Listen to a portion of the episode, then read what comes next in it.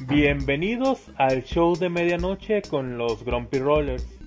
En esta ocasión pues somos un poquito menos grumpy porque nada más está uh, Josafat, um, un servidor y tenemos un invitado especial que preferiría que se presentara con el apodo que él desee en este momento.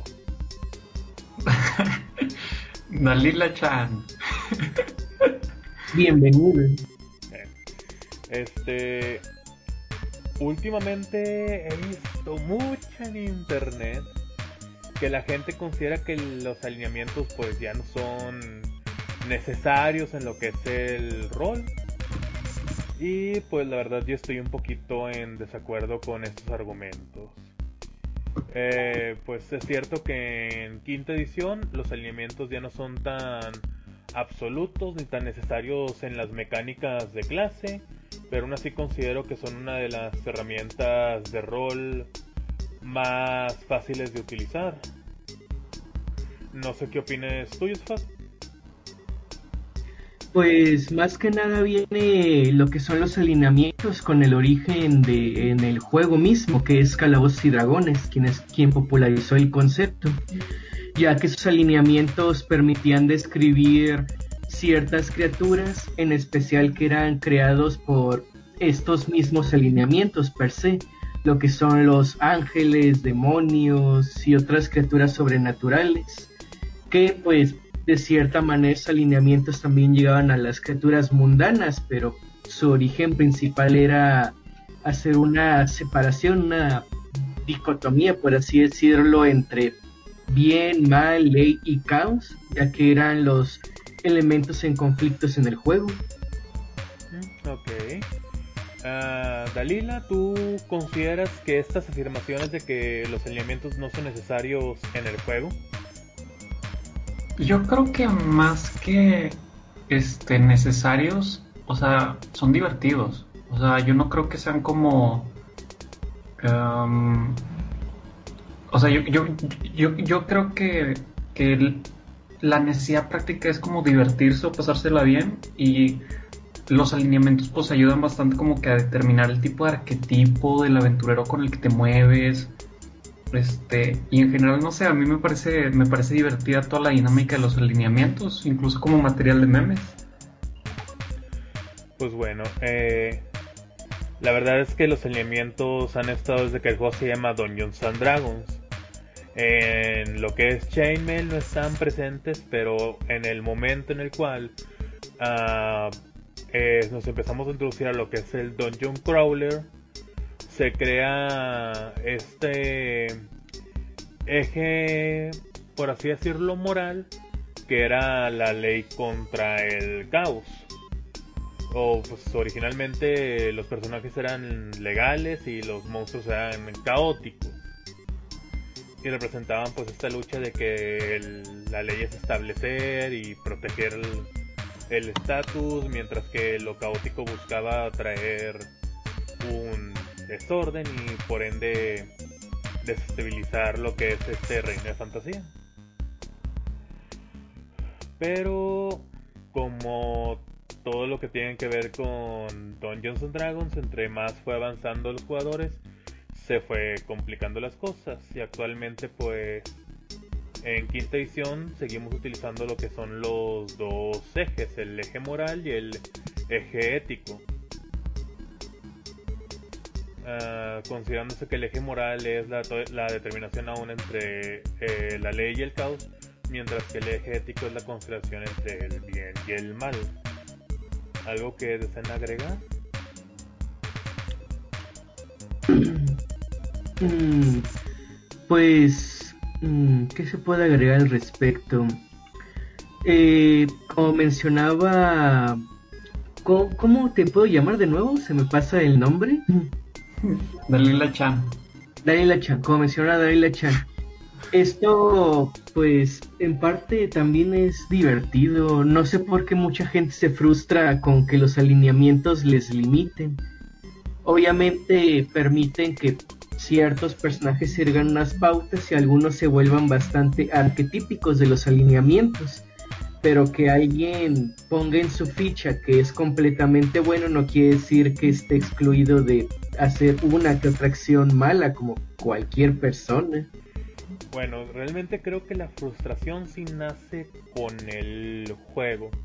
Eh, está estas anécdotas de la propia mesa de Gygax, donde Tenser, eh, al ser realmente malvado, estaba dispuesto a matar a sus compañeros para quedarse con el tesoro. Incluso el mismo Gygax tiene que utilizar a su personaje de Mordecai para cambiar a Tenser de lo malvado a lo neutral. Es que yo creo que o sea, me ha pasado en mi mesa más con un jugador que este que se frustra mucho porque a veces quiere hacer cosas que se salen como que de lo coherente y él dice, es que si yo quisiera jugar un juego con reglas, este, jugaría cualquier otro juego. Este es el único juego en el que puedo hacer lo que prácticamente yo quiera, ¿no? Entonces, yo creo que gente ve los lineamientos como si fueran restricciones, este, o, reglas, este, para un juego que, pues, es meramente súper fantástico y, libre, o sea, y da mucha libertad. O sea, yo creo como que y, eso combinado con el hecho de que, o sea, ¿qué personaje de ficción no, no es arquetípico? O sea, este, um, o sea, como se dice, todo, o sea, todos los personajes de ficción o de cualquier historia van a terminar cayendo meramente en los alineamientos, o sea, no puede uno ser todos al mismo tiempo o algo así. Pues bueno, si estamos hablando de un juego de fantasía, eh, yo creo que los alineamientos son lineamientos de conducta. Por ejemplo, en las mesas oficiales de la Liga de Aventureros, los alineamientos malvados están prohibidos por el hecho de que pueden causar mucho conflicto dentro de la mesa. Este, en mesas homebrew que he llegado a dirigir, eh, casi siempre que hay un personaje malvado es uno de los principales obstáculos de la mesa. Hay este jugador que, eh, digamos, yo creo que casi al mismo tiempo jugando, eh, él siempre termina haciendo personajes caóticos, malvados y el conflicto es que simplemente lo hace por lo mismo que es caótico malvado, para destruir, corromper, traer perdición. Pero en ocasiones los demás jugadores lo que desean es expandir su historia, obtener poder, obtener influencias y que este personaje llegue y mate al cónsul con el que están negociando simplemente porque está aburrido de la plática y quiere salir a matar monstruos, no ayuda mucho a la estabilidad de la mesa. Es que una cosa son los lineamientos y otro que el jugador participe como un imbécil. Yo creo que puedes agarrar cualquier alineamiento y si te enfocas en ciertas cosas puedes arruinar la diversión para todos. Eso ya es más que nada Sí, probablemente con un alineamiento malvado sea muchísimo más fácil orientarse a algo que daña la misma partida, pero eso no evita que alguien pueda ser caótico malvado y mínimo restringirse a tratar de no arruinar las cosas para los otros y ocasionar pues destrucción en cierto margen sin destruir a sus compañeros.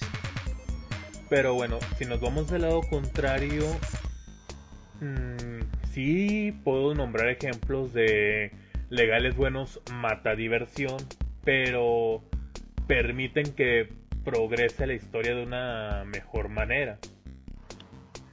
Haciendo como que de niñera del grupo. No sé si alguien tenga una opinión diferente. Yo, yo creo que, como dice Josefat, este, no creo que haya alineamiento per se que este, cuya naturaleza como que pueda afectar de que la pari. Yo creo que es mucho parte del jugador. O sea, este, o sea, yo supongo que todo alineamiento, depende cómo lo juegues, puede ser compatible con, con la pari. O sea, no existen los, o sea, la, los límites, o sea, los excesos también. Este, recuerdo haber visto una reseña hace poco de un personaje, este, de, un juego de, de, una mesa de Dungeons popular que este, se mencionaba que el personaje era caótico, malvado, pero de, de la forma en la que lo estaba manejando, con una pari de puras personas buenas, este, era muy divertido ya que ellos no sabían que él era malvado. O sea, yo creo que tiene que ver mucho cómo, cómo se juega el personaje. Y sí, esto vamos a lo que Josafat estaba mencionando, que, bueno, incluso lo propuso, no sé si entre broma o verdad, que debería haber un tercer axis, que es el axis eh, y estúpido. Sí, básicamente es más basado este axis en la interpretación de los personajes. Un personaje estúpido pues trata de restringirse con su propio alineamiento y tomarlo como excusa para hacer cosas que puedan literalmente ser un suicidio, tomando como excusa pues el alineamiento. Mientras que el Mushkin pues él lo que toma más que nada es una posición de que no importa cómo estén las reglas, qué alineamiento tenga, él juega para ganar y va a tomar la cosa que él considere que le va a dar más victoria, aunque no se pueda ganar el juego, ni hay una condición de victoria como tal.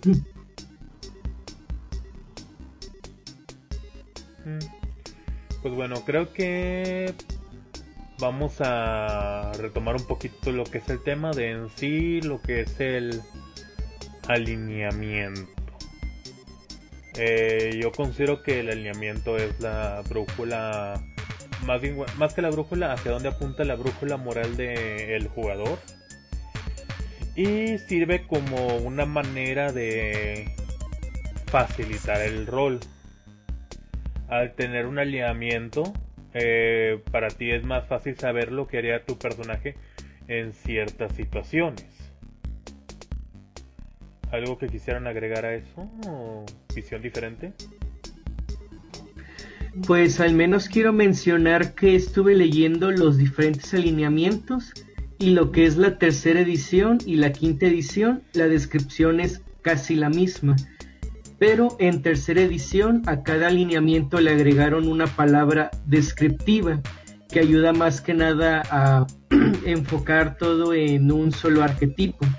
Por ejemplo, el legal bueno es un cruzado, el neutral bueno es un benefactor, caótico bueno es un rebelde, legal neutral es un juez, un neutral puro es un indeciso, caótico neutral es un espíritu libre, legal malvado un dominador, neutral malvado malefactor y un caótico malvado es un destructor, que aunque son una sola palabra y hay una descripción más larga de los alineamientos, sirve para ir enfocando el personaje en una forma de ser. ¿Algo que tú quisieras comentar, Dalila?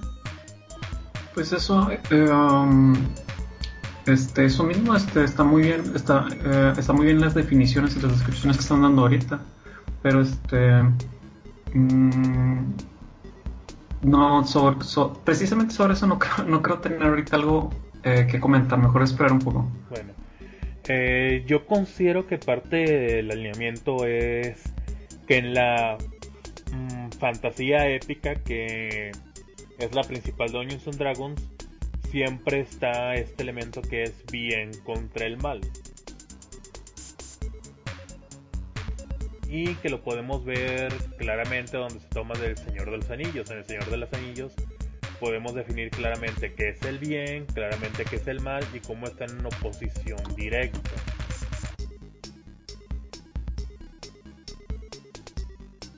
Mm. No quisiera ahondar en lo que es el Cimarillion, que realmente es un tema muy amplio, pero pues se ve desde esa estructura pues una correlación en lo que es la Mm, los principios del judeocristianismo, de las personas que son legales buenas y que siguen a las órdenes directas a lo que son los góticos malos que se rebelan e intentan cambiar a la visión del Padre Todopoderoso.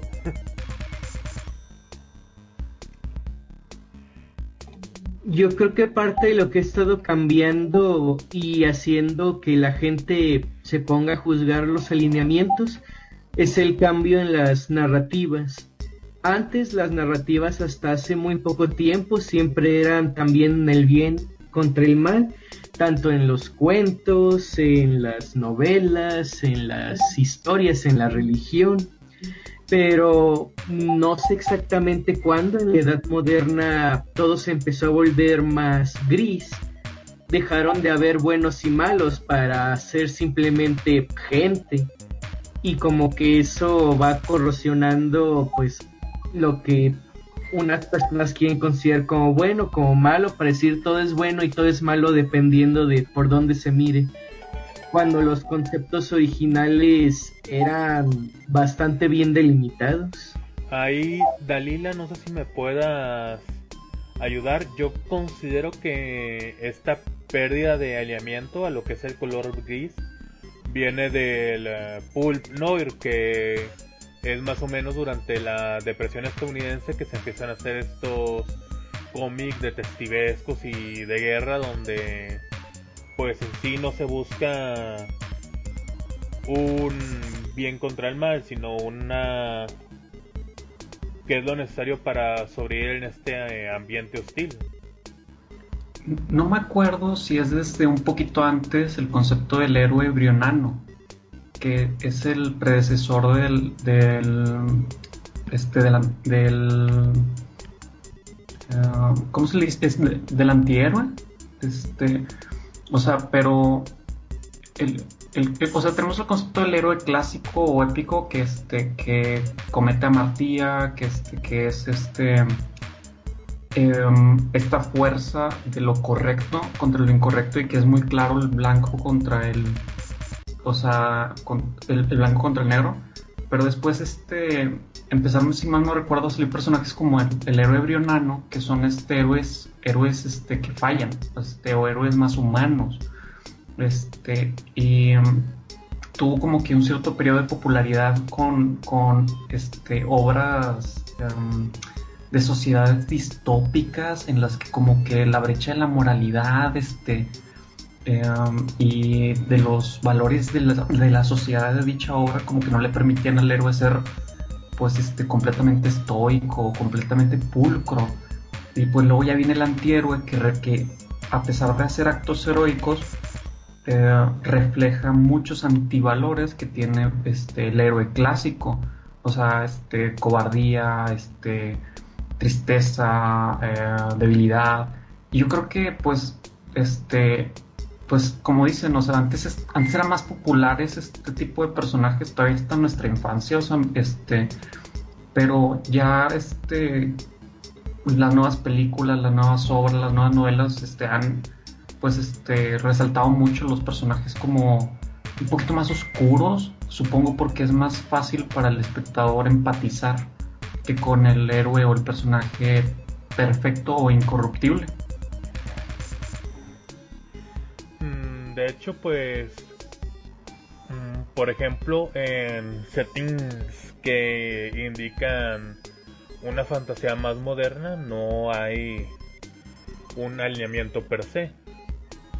En un punto intermedio, la campaña de Everron, eh, los alineamientos son un poquito más grises y buscan eso, pero porque Everron no es fantasía épica, Everron es un poquito de alta fantasía con un poquito de noir. Pero un ejemplo más claro de juego donde no hay alineamiento es Mundo de Tinieblas, o no sé tú qué tengas al respecto, Yusufat. Técnicamente Mundo de Tinieblas sí suele tener algo parecido a los alineamientos, aunque depende mucho del juego. Por ejemplo, en el popular vampiro está lo que es el sistema de humanidad, que representa pues qué tan humano es un vampiro con el mínimo valor siendo un monstruo completo sin control y el máximo básicamente más humano con humano, siendo a nivel de un santo Jesús básicamente. Bueno, sí, pero mm, a eso no le podría decir como un sistema de alineamientos per se, porque la humanidad son puntos. Incluso tú puedes comprar humanidad. Bueno, sí, en lugar de tener dos ejes, por así decirlo, tiene un solo eje y Sí, que es, te vas el- moviendo en esa misma línea. que es la, la bestia contra el humano, el monstruo contra el humano. Pero, por ejemplo, yo diría que no son equiparables porque en Dungeons and Dragons, digamos, no es como decir, ah, eh, subí de nivel y voy a invertir puntos en mi alineamiento y voy a pasar de ser neutral bueno a legal bueno. No. Entiendo el punto. Al menos por lo que yo sé, no hay como tal un sistema de alineamiento.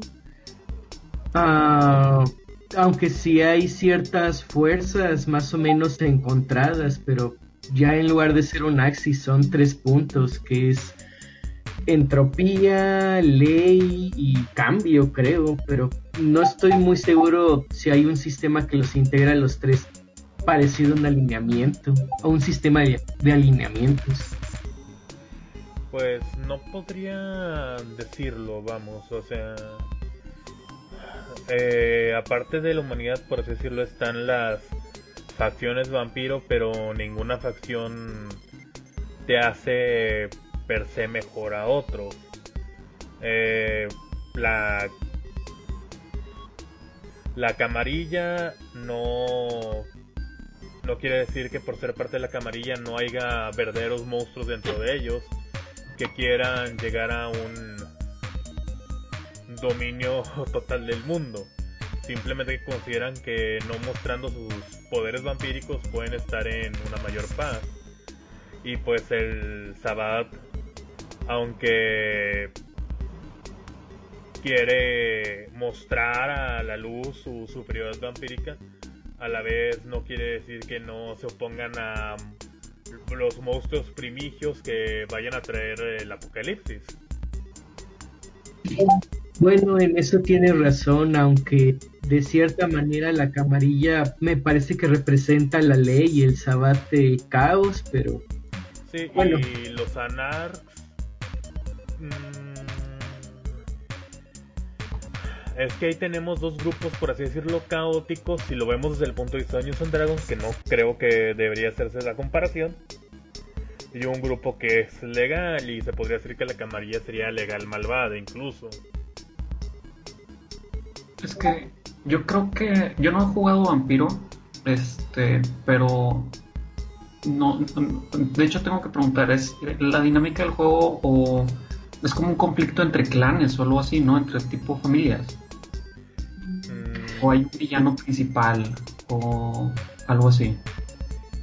eh, son más aventuras de introspección. Eres básicamente un ser humano que fue arrancado de su humanidad para convertirte en un monstruo sediento de sangre, donde tu posición es ser un peón en un gran juego de poder.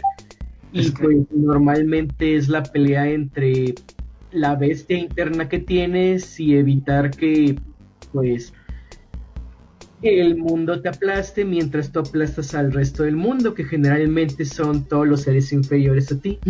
Ahí, ahí está, es como por ejemplo en Vampiro no hay necesidad de un alineamiento per se porque en Dungeons and Dragons básicamente este tienes que salvar el día, o sea hay un gran villano, hay un este, o sea están definidos quiénes son malos y quiénes son buenos en la aventura. Ahí tú decides si eres bueno o malo, pero este ya están definidos como que los antagonistas.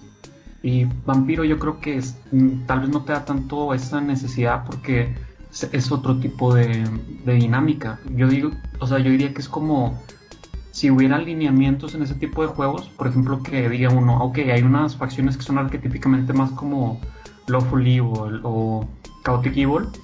Yo creo que sería muy como, como comparar como con Ravnica de este de, de Magic the Gathering. bueno, ¿Qué el, os- problema con Ravnica es que ya lo metieron a Dungeons and Dragons.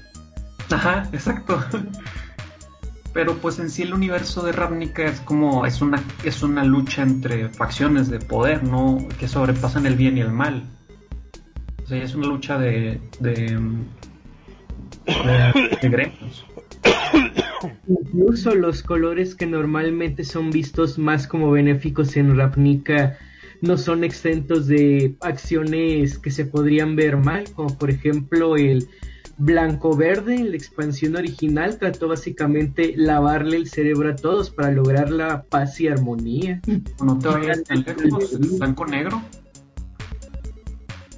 Sea, son, son los dos arquetípicamente más opuestos, este, de lo bien, de lo correcto y lo incorrecto, y pues los tienes trabajando juntos ahí en el, en el Orso. Pero bueno, es que Magic, eh, los colores no representan mm, realmente alineamientos. El, mm, el blanco representa lo que es el orden, lo que es la protección. El negro representa lo que es la muerte, lo que es la oscuridad. O sea, no necesariamente lo malvado, pero sí hay seres malvados en lo negro. Claro. Pero bueno, vamos a regresar a lo que es Dungeons and Dragons, principalmente Greyhack y principalmente Fareun. Ah, pues ahí sí podemos hablar que eh, la pelea entre el bien y el mal está bien definida. Hay un cosmos externo donde los dioses mm, están bien definidos en cuanto a lo que buscan y en cuanto a sus acciones a diferencia de otros settings de fantasía. Eh, y por eso yo creo que en Dungeons Dragons eh, el alineamiento no es, es inevitable. Tú eres parte de este cosmos, tú eres parte de esta eh, constante lucha de los diferentes poderes del bien, del mal, del ley y caos. Y por eso creo que tienes que estar obligadamente con un alineamiento. Y yo creo que ese fue un error de cuarta, el introducir el alineamiento sin alineamiento fuera de animales a que personajes jugadores lo pudieran usar. Porque al estar sin alineamiento, eh, como entras en esta verdadera lucha constante del lo que es todo lo externo a el plano material. Y bueno, al menos mecánicamente existen o al menos han existido esas fuerzas al punto de que te puede hacer daño. Me acuerdo en tercera edición que había ciertos spells que hacían daño sagrado y profano y luego está lo que es el tipo radiante y necrótico que es un poquito más neutral, pero de todas maneras está relacionado con esas mismas dos fuerzas de bien, mal. Y también recuerdo que había incluso daño legal y caótico, por otro lado, y mm. bien y mal. Sí, y es que incluso los clérigos requerían que su deidad estuviera en un axis para acceder a ciertos conjuros. Eh, por ejemplo, uno de los conjuros más poderosos del clérigo era la palabra. Y había palabra de ley, palabra de caos, palabra de bien, palabra de mal, pero no había palabra neutral. Y si recuerdo bien, creo que todos los de alineamiento neutral puro eran inmunes a ese spell. Mm, sí, no sufrían los efectos. Y yo creo que esa parte de cambio de mecánica es lo que hace que consideren que en quinta alineamiento no es necesario.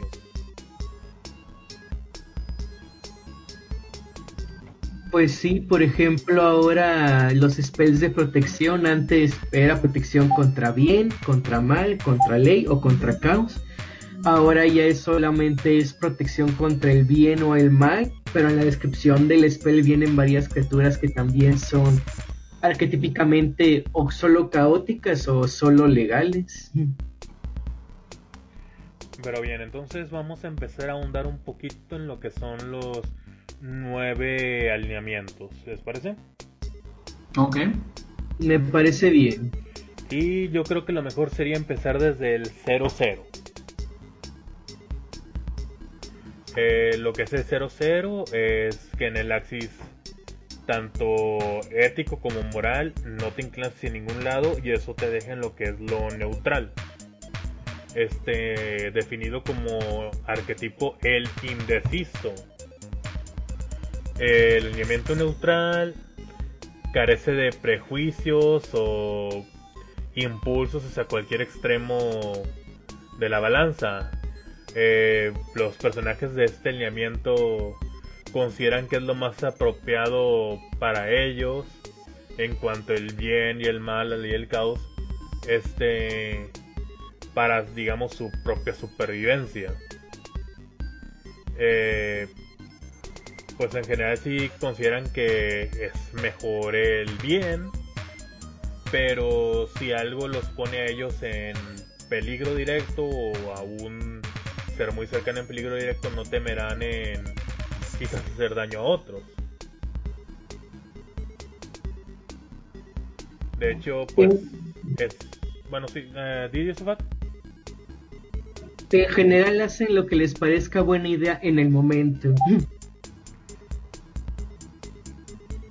Mm, normalmente yo tiendo a considerar que la mayoría de los NPC son realmente neutrales. Bueno, los NPC no importantes, lo que serían los comunes. Ellos tienen su día a día, se preocupan por su supervivencia, se preocupan por sus seres queridos, pero si eh, sale algún mal, no tienen la fuerza moral para decir me voy a enfrentar a ese mal para proteger a mi comunidad. Si se levanta un tirano, no tienen la convicción o el espíritu libre de decir estas leyes tiránicas están mal y debemos combatirlas. Simplemente buscarán la manera de sobrevivir. Mm, no, no, sé si quieres agregar algo, Dalila. Pues este, eso está, eh, sí, este, o sea, por ejemplo, el, ciudadano promedio del universo de D&D, no, o sea, no dudaría en, en por ejemplo, matar eh, durante una revuelta o una revolución este, pero al mismo tiempo no persiguen la justicia este, al, a, derribar de que tiranos o, o, este, o no persiguen, um, como se dice, el, bien por oficio o el mal por oficio. Pueden hacerlo según las circunstancias. Y aún así, aunque vemos esta neutralidad completa, eh, tiene un eh, fin, por así decirlo, al final de cuentas, en los planos exteriores. En, lo que es Greyhawk está la deidad Obad Haid, que es el dios de naturaleza, que es eh, neutral. Obad Haid tiene comando sobre lo que es la naturaleza, sobre la vida salvaje, y es amigo de aquellos que viven en armonía con la naturaleza. Él tiene influencia sobre el aire, los animales, la tierra, el fuego, las plantas, el agua. Y porque estrictamente se adhiere a lo que es eh, la neutralidad. Él simplemente desea que todo florezca como debe ser y no va a interferir de otra manera más que simplemente creciendo en sí mismo. Nada más con respecto del True Neutral, recuerdo que en segunda edición la definición era bastante diferente y que eso ocasionaba algunos problemas, incluso dentro de los escritos de los personajes oficiales.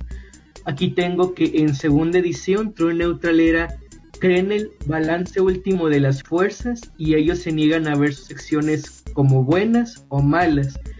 Que en segunda edición imagino que eso es más orientado a los personajes y los héroes, que pues el caso más común es el mago Mordecai. No sé si quieres Es el arquetipo de el fiel al equilibrio. Que Mordecai lo que busca es equilibrar los poderes en lo que es Greyhawk para que ni el bien ni el mal está sobre uno del otro y el status quo se pueda mantener como tal. porque em, es algo que pasó en cuarta edición. El infierno le ganó la lucha de sangre al abismo. Y entonces el plano del alimento malvado se convirtió por completo en el infierno. Y esto trajo un desequilibrio bruto a las deidades, a los fines, este, Asmodeo se convirtió en una deidad. Cosas que pasan. Esto es lo que pasa cuando, pues, un alineamiento se pone sobre otro. Mm, yo pienso que parte de lo que ha cambiado un poco la descripción de ese arquetipo es lo que mí me gusta llamar estúpido neutral, que al parecer muchos concuerdan en internet que es el verdadero alimento de Mordecai, que tienden a pensar en la moralidad como una checklist metafórica. Si hacen una acción buena, tienen que hacer una mala para mantener equilibrio en el universo. Si matan a un villano, tienen que matar a un héroe para que todo se mantenga bien. Si hay dos fuerzas, ellos se van con la más débil para mantener el equilibrio y luego cuando la otra es más débil se cambian de bando traicionándolo y pues es como patear un perro y acariciar un perro queda un perro muy neurótico recuerdo mucho una persona que decía que estaba en alineamiento que era pasivamente neutral o activamente neutral que el pasivamente neutral se podría decir que es los moradores que simplemente viven su vida y el activamente neutral es, por ejemplo, un druida que ve que una especie está creciendo sobre la otra y introduce otro depredador. Ah, ¿Cómo eran los lagartos bolivianos que comían pájaros o cómo? De los Simpsons. Ah, ¿tú, te acuerdas bien de eso, Dalila?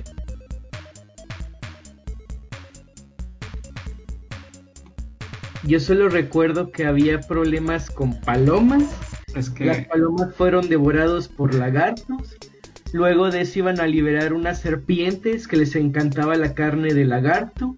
Luego de eso iban a liberar a osos que les encantaba la carne de serpiente. Gorilas. Era gorila. Eran gorilas. Porque no sobrevivirían el invierno. Ah, cierto. entonces ellos estaban creando un ciclo, por así decirlo, para regresar al status quo, pero sin ellos interferir, dejando que la misma naturaleza lo pusiera en efecto, siendo en sí algo neutral. Pero aún así autocontrolado.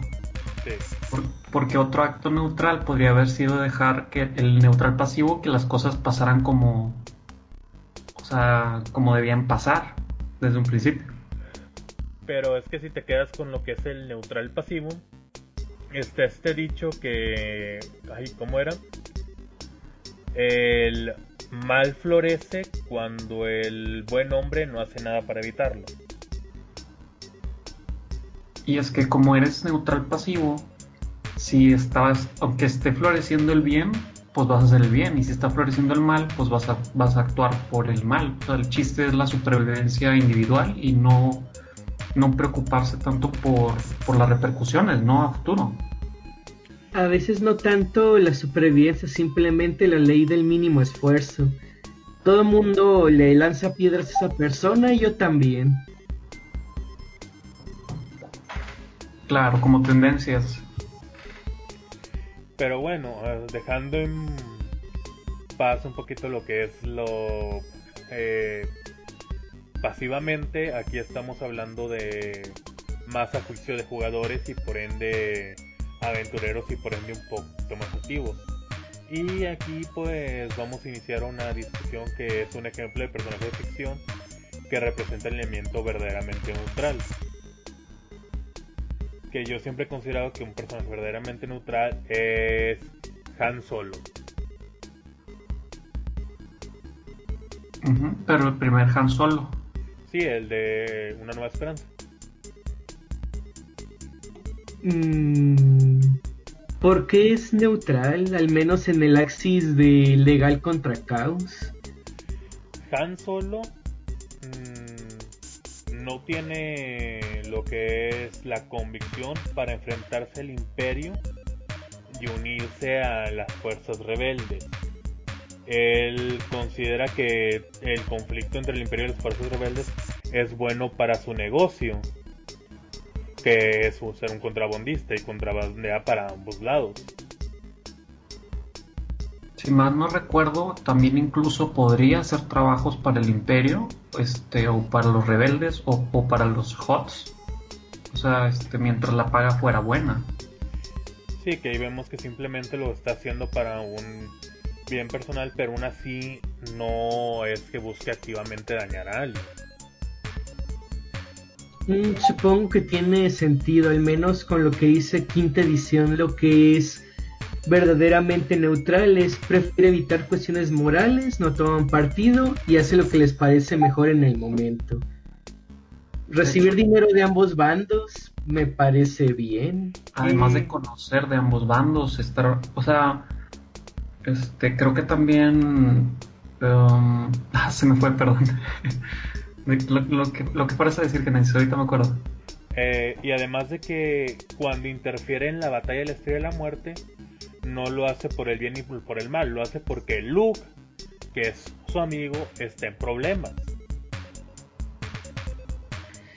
Y a pesar de que pues pueden alguna persona decir que es caótico porque pues viola la ley, pues al parecer parece tener cierto código de conducta, aunque no muy rígido realmente. Es que si violara la ley, él eh, simplemente hubiera escapado de la ley de Java, pero aún así él buscaba pagarle. Además, este, el hecho de ser un contrabandista violaba la ley. Si mal no recuerdo, después en las últimas películas se resalta que también traficaba animales en extinción de planetas o cosas que como que están un poquito lejos de la legalidad. Además de que según yo es un personaje, al menos en sus inicios, que se da por sentado que no tiene como palabra de honor. Aún así medio sí tiene palabra, pero hay que recordar que lo legal no simplemente seguir la ley, a veces seguir tradiciones o códigos personales a pesar de la ley, como los gángsters o los yakuza. Ellos son bien legales y son criminales. Claro, claro. O sea, por ejemplo, como Boba Fett, ¿no? Que es, o sea, es una persona, es un villano o algo así, pero va a tener este, palabra de honor, va a, este, a eh, o sea... No desintegrations.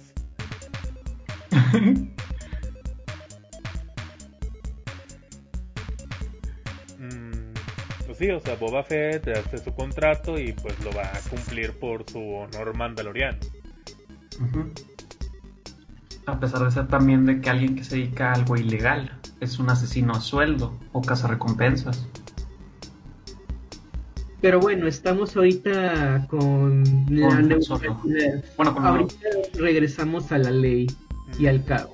Bueno, ¿quieren agregarle algo al alineamiento neutral neutral?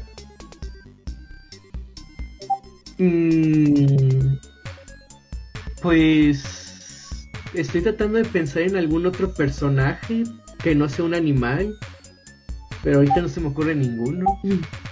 No sé si Dalila se le ocurre alguno en particular. o mm, pasamos al siguiente alineamiento.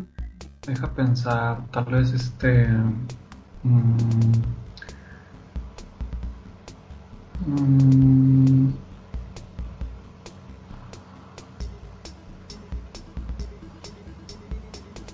tal vez Spawn del cómic.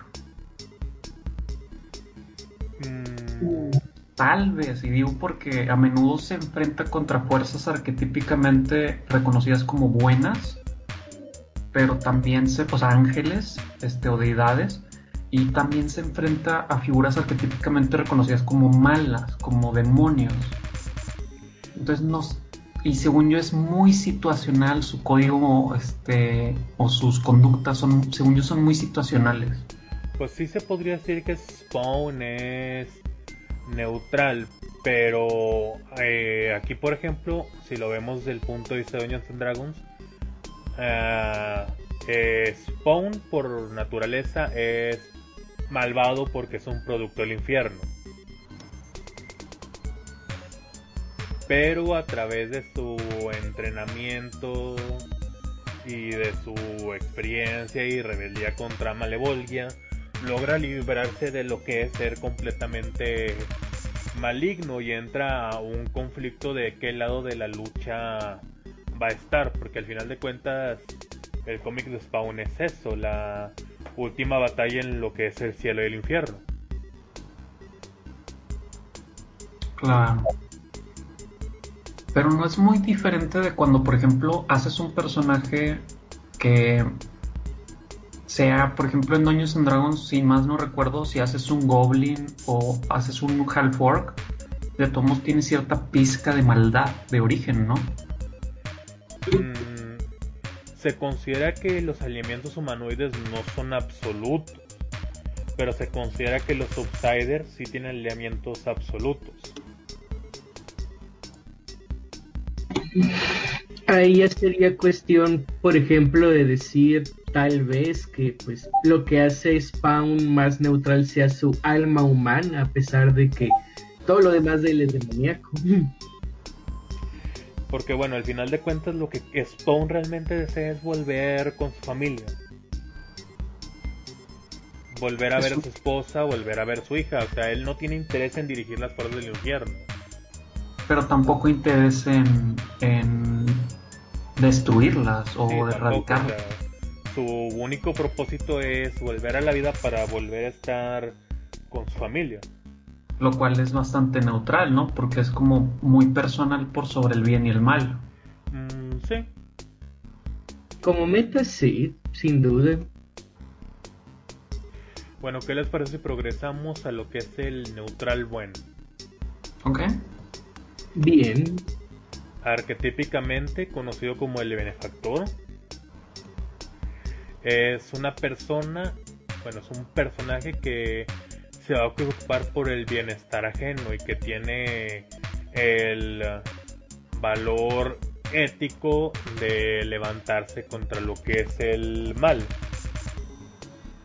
Eh, no tiene problemas con lo que son las leyes o con la libertad de otras personas. A él simplemente le interesa que haya un bienestar alrededor.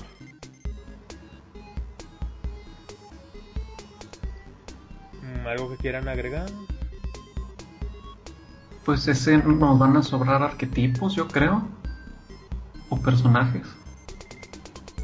Mm, ahorita ya vemos eso. Nada más quiero mencionar que en quinta edición, el neutral bueno, la descripción dice, hacen lo mejor para ayudar a otros acorde a sus necesidades. Que por ejemplo, sería, pues, no le voy a regalar dinero a cualquiera, por ejemplo, solo a quien vea que lo necesita. Que algunos pueden decir que una caridad desmedida a lo mejor no es del todo correcto, a pesar de que trata de ser bueno. Y mencionar que, por ejemplo, alguien estúpido bueno sería alguien que trate de ser bueno con todo, absolutamente todo, sin importar quién sea el objetivo de su bondad. Por ejemplo, ese asesino, pues voy a hablarle para ver si puedo convencerlo de que cambie sus acciones o Lucifer, decirle que haga las paces con Dios y que se haga bueno. O a, no sé, un horror cósmico que ni siquiera sabe que existe tratar de convencerlo de que pues vaya a la iglesia y eso. me recordó uno de los personajes de su hermano. ¿Cómo fue eso? No me no supe de eso. Este tenía un paladín y en un calabozo estaba un dragón negro encadenado. Y Aram fue como que no es posible que tan magnífica criatura esté siendo prisionera. Eso es un mal que está sobre ella y voy a liberarlo. Al momento que lo libera, el dragón le dice, sí, acércate, voy a agradecerte y ¡am! Le mete una mordida. Claro. Es el vegetariano que cree que por ser vegetariano no se lo va a comer el tigre, ¿no? Pues sí, pero bueno, de nuevo me remito a lo que sería un estúpido bueno, más que un neutral bueno bien roleado. Eh, el ejemplo característico de la deidad neutral buena en Greja que es Pelor, que es el dios del sol, el dios de la vida, que es el dios que procura sobre los humanos, que nos da el calor en verano, que permite que las cosechas crezcan y nos llena de un bienestar pleno y que a la vez nos habla de cómo tenemos que ayudar a otros para en sus momentos difíciles y preservar la vida.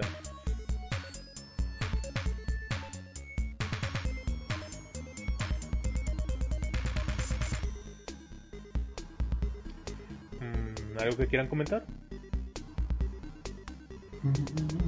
Mm, pues en general eso es alguien que pues trata de ayudar al prójimo de la mejor manera que puede obviamente muchas veces, bueno, lo que lo define como neutral es que a veces puede romper la ley con tal de ayudar a alguien.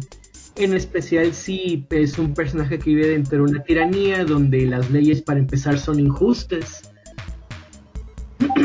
Pero no necesariamente va a pelear contra el sistema, sino va a tratar de enfocarse en ayudar a la gente oprimida por ese sistema que eso nos puede llevar al ejemplo de personajes en la ficción que sean neutrales buenos.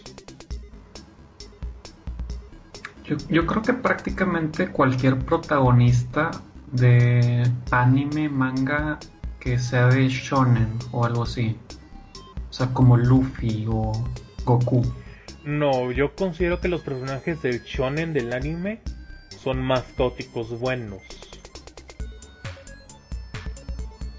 Mm. Por ejemplo, Luffy en los pocos momentos que lo hemos visto realmente enojado es en situaciones tiránicas. Cuando se da cuenta que a Nami la tienen de esclava, eh, cuando ve que a las sirenas las están vendiendo al mejor postor, ha sido los momentos que más enojado y porque Luffy lo que más respeta es la libertad de los otros individuos. Mm, ¿Tú crees que Batman podría ser un personaje neutral bueno? Mm, no, considero que Batman sea neutral bueno, yo considero que es legal bueno porque tiene un código muy estricto el cual tiene que cumplir. Mm. Bueno, al menos el Batman de la serie animada que es el que todos conocemos y amamos, ¿no? El de los 90. Batman siempre va fuera de la ley, ¿no? O sea. Pero de nuevo, no, siempre significa que sea caótico o no. Siempre fuera de la ley. Por ejemplo, Daredevil. Matt Murdock es un abogado que siempre va a procurar defender al inocente y llevar a lo que es al malvado al sistema de justicia. Mar Murdock cree en el sistema de justicia y es legal bueno. Pero Matt Murdock sabe que el sistema de justicia puede fallar por la misma corrupción de los hombres. Entonces Matt Murdock crea este alter ego que es Daredevil para que esté más allá de la justicia humana la justicia que es corrompible y pueda dar justicia a los inocentes. Batman considero que es igual. Batman es... La policía no puede hacer justicia en este caso. Solamente yo, que actúo sobre ellos, por mi ética superior, puedo traer justicia a esta ciudad de corrupción. Pero ahorita, por ejemplo, mencionaste eh, este Daredevil está dividido según un, según un alter ego, ¿no? Eh, Batman también está dividido por un alter ego. Tal vez, tal vez este Bruno Díaz, es este caótico Te digo, es este neutral bueno. Se podría decir que sí es neutral bueno. Bruno Díaz es una persona altruista. que intenta ayudar a las personas de la mejor manera que puede con las condiciones de su familia. Bruno Díaz no activamente se enfrenta a la injusticia, pero el alter ego lo tiene por algo mismo, porque sabe que si Bruno Díaz es el que activamente lucha contra el mal, el mal va a perseguir a Bruno Díaz. Claro. Y una manera de llegar a Bruno Díaz va a ser mediante sus seres cercanos y a la vez sus benefacciones. Es que imaginemos que no hay un Batman, imaginemos que es un Bruno Díaz millonario aventurero. Y el guasón lo sabe. Entonces, ¿qué impide que el guasón vaya a un comedor de empresas días y gasea a todos los este, indigentes que están ahí solo para llamar la atención de Bruno Díaz? Bueno, pero entonces sí estaríamos de acuerdo en que Batman construyó un personaje este neutral bueno que viene siendo Bruno Díaz. Mm, pues sí. Me hace sentido que Bruno Díaz es el personaje de Batman. Claro. Bueno, eh, lo que es, bueno, es, es que es, Batman es un personaje también de una... Pues Dentro del universo de Batman, Batman es la persona real y Bruno Díaz es el personaje. Al menos se lo refería. Batman no es una persona real, porque la persona real es un ser humano, o sea, un niño triste y enojado, ¿no? Batman también es un constructo. Pero eso ya es meternos en sí, ajá. psiquiatría más que en conducta de lineamientos. Ajá.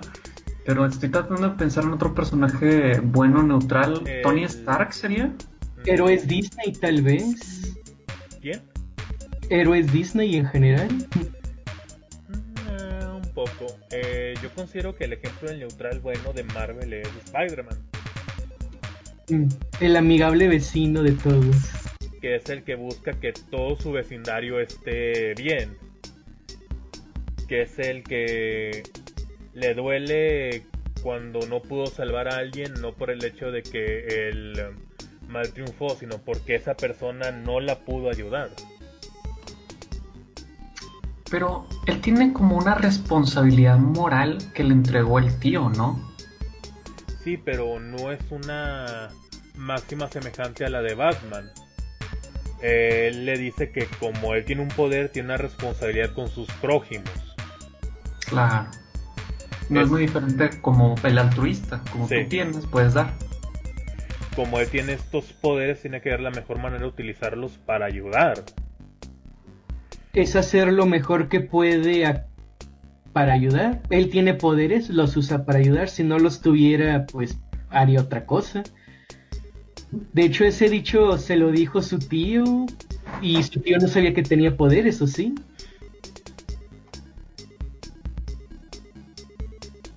¿Qué tal los sidekicks? O sea, por ejemplo, Robin. Pues ahí estaríamos generalizando mucho, pero... Ah, o sea, pienso por... por, hay, hay en sí dos periodos de Robin, ¿no?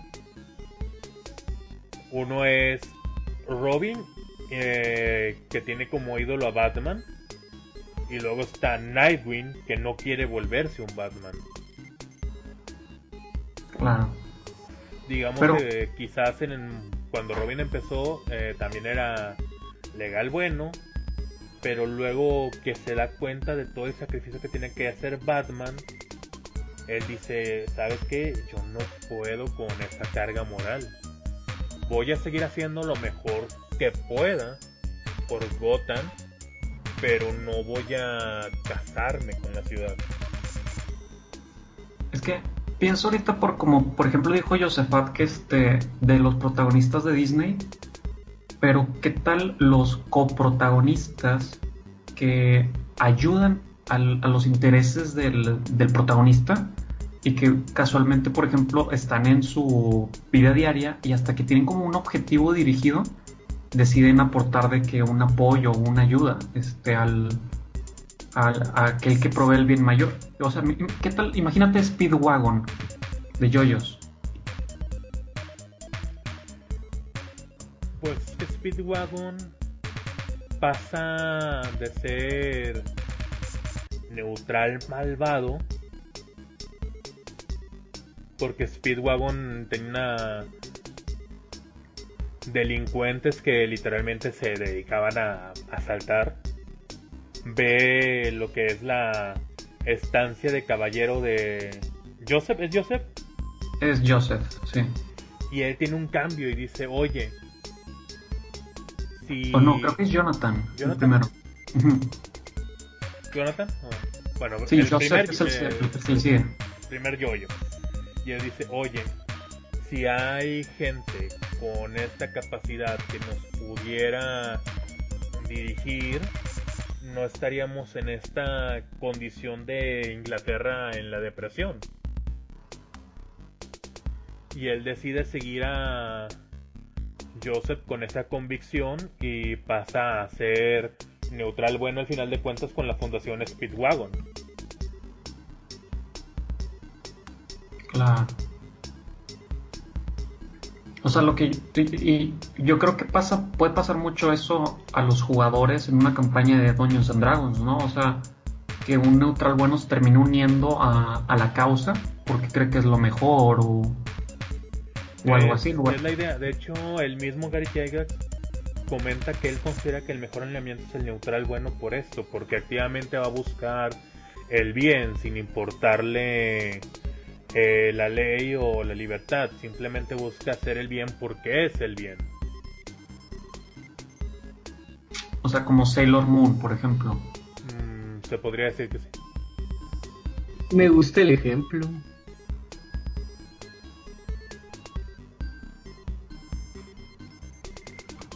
Mm, porque sí, vemos que mm, eh, durante el desarrollo de Serena, pues ella lucha contra las fuerzas oscuras para proteger a su comunidad porque es lo mejor que puede hacer. Aunque creo que inicia bastante neutral, ya que solo quiere seguir su día a día y no le importa nada lo que pasa a su alrededor. Y ya luego se hace a la idea de ayudar a los demás. Sí, tiene un desarrollo durante que toda la primera temporada de pasar a ser una niña llorona a alguien competente y alguien como, como, como Spider-Man, ¿no? Que ahora tienes un poder y tienes una, responsabilidad, ¿no? Sí. Por, sobre ti. Mm, ¿Consideran que es todo lo que podemos hablar de neutral? Bueno, ¿podemos, ¿pasamos otro alineamiento o continuamos? Eh, yo creo que otro alineamiento estaría bien. Bueno. Al menos quiero hacer cosas en legal bueno. Estoy de acuerdo. ¿A legal bueno? Sí. Bueno, el legal bueno, el arquetipo es el cruzado. Eh, un personaje legal bueno va a combinar lo que es el honor y la compasión. Va a apoyar fervientemente a la ciudad y sus leyes y mm, está convencido de por qué fueron creadas estas leyes. Va a ser alguien honesto, alguien que va a buscar el bien, va a actuar bajo el sistema y va a intentar mejorarlo. Se va a esforzar por llevar el orden a los lugares que no los hay. Y va a combinar su compromiso de combatir el mal con ah, una disciplina de hierro. Por un estricto código de honor ya sea personal o impuesto por alguien. Aquí yo quiero mencionar lo que son las definiciones de legal bueno con respecto a diferentes ediciones. Primero, lo que es tercera edición es que menciona que actúa como una buena persona se espera o se requiera que actúe y tiene honor y compasión. En quinta es un poco más corta, pero menciona hace las cosas correctas como lo espera la sociedad. Y yo creo que se puede reflejar un poco más la intención que se tenía originalmente en lo que es la segunda edición, que dice, cree que una ordenada y fuerte sociedad con un bien organizado gobierno puede trabajar para hacer la vida mejor para la mayoría de la gente. Que es más que nada pues las diferentes maneras en que se ha descrito oficialmente legal bueno que tiene ligeras diferencias en esas tres versiones que menciono.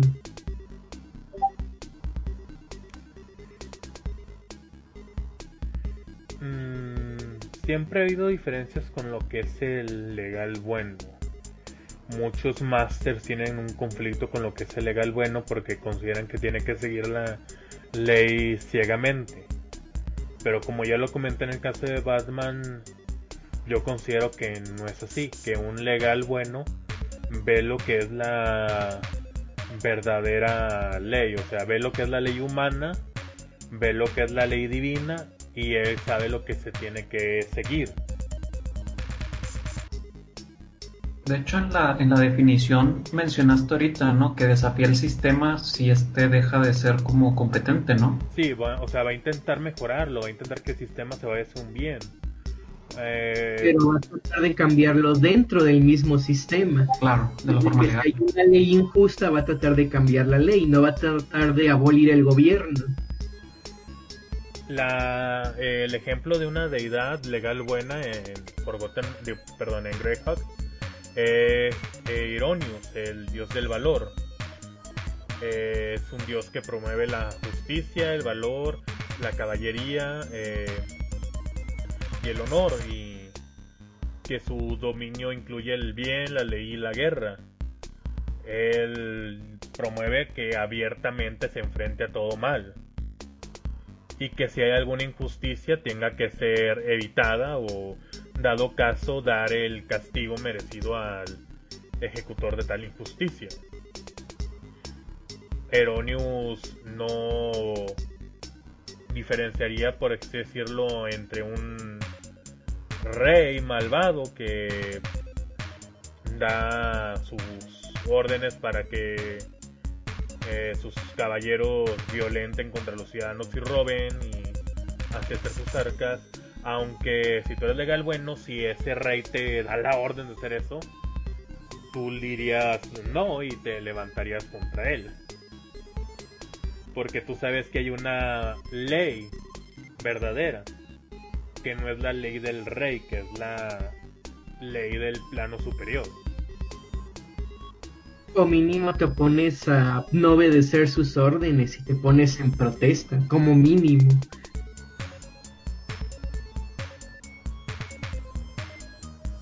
Dalil, ¿algo que tú quisieras agregar?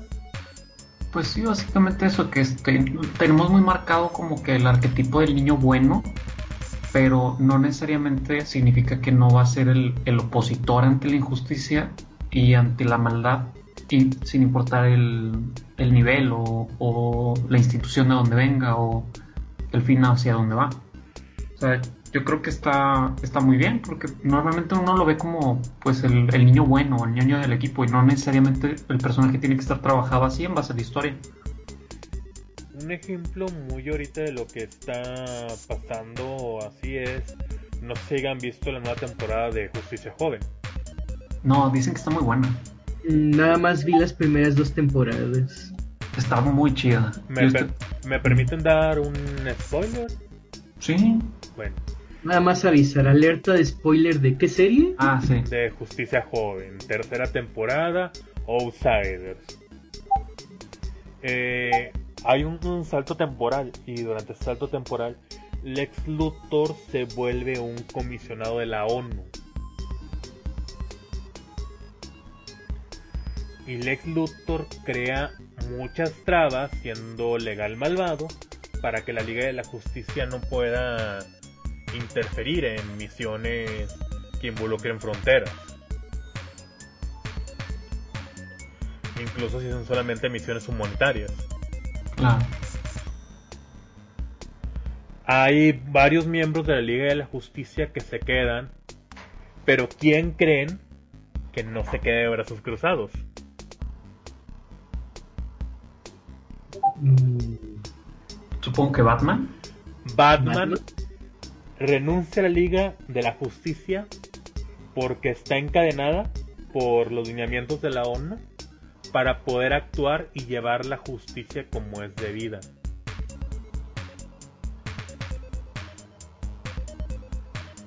Es que yo creo que es ese la Liga de la Justicia, todos ellos son eh, lawful good. No todos son lawful good. Ok. Es un grupo, es una organización. Superman, Batman, yo diría que incluso la Mujer Maravilla son lawful good. Flash, yo diría que es neutral bueno. Coincide. Aquaman también, ¿no? Aquaman también. Aquaman ve por lo que es Atlantis y por lo que es el océano. Pero no desea interferir en cuestiones de, digamos, la Tierra. Pero, bueno, lo que voy es de que, a pesar de tener muchos personajes que sí son lawful good en la Liga de la Justicia, va a haber un choque de intereses este en los bueno se van a manifestar como que los diferentes tipos de personajes lawful good como Batman o como Superman. Es que ya la liga puede tener su propio alineamiento independientemente de sus miembros.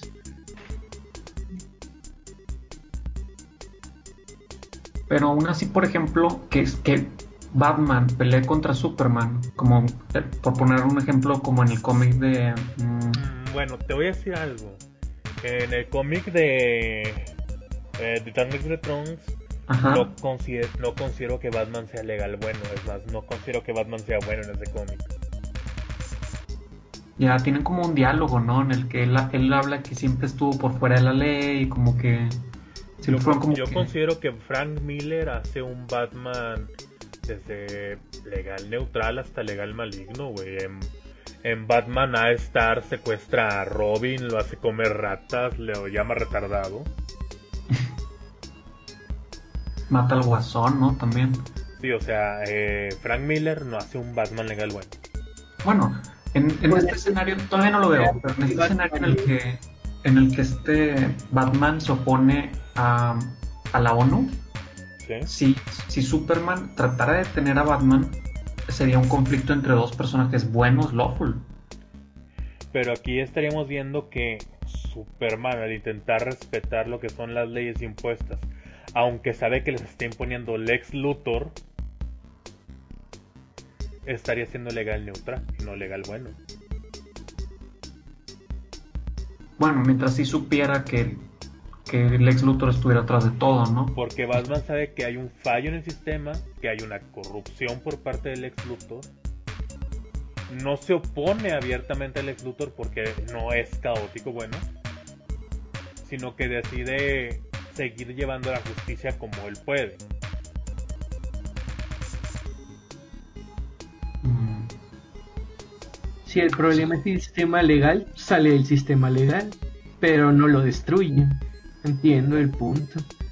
Es eso, ¿no? Sí.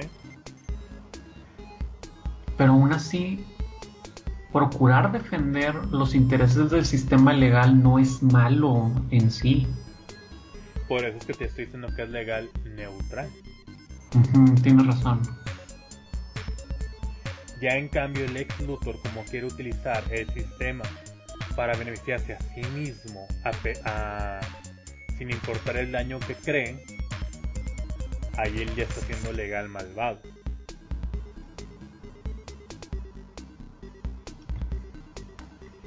Ya veo. De hecho, no sé si este ejemplo esté bien, este, pero estaba pensando en los soldados de G.I. Joe.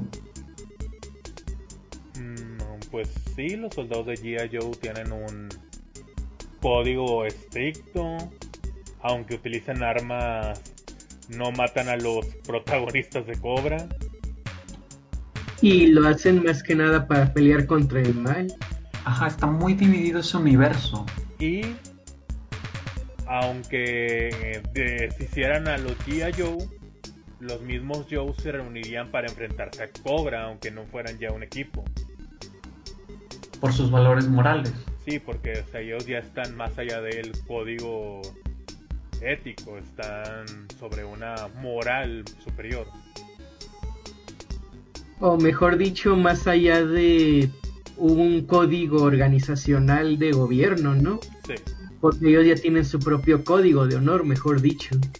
No están sobre del, tienen su código propio afuera del gobierno estadounidense.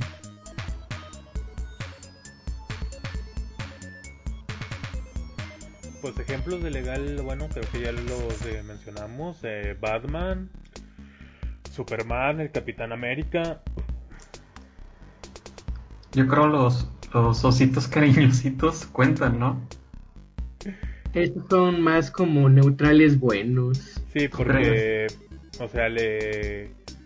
No es como que estén en contra del comunismo o del capitalismo, pero si hay un niño que dejó de... ¿Cómo era? Querer, van a ir a regresarle a- al buen camino del querer. Pero aún así, si una fuerza descomunal del mal ataca la Tierra, ellos están en obligación de defenderla. Pero No es está en obligación, pero lo van a hacer. Lo van a hacer porque saben que esa fuerza va a disminuir el querer del mundo y eso no está bien. Porque ellos deben hacer todo en su poder para que el querer, para que el cariñómetro esté al máximo en todo Ah, momento. sí, es cierto, güey. Entonces, Oye, ¿este no es el voto del druida de los antiguos? Creo que sí.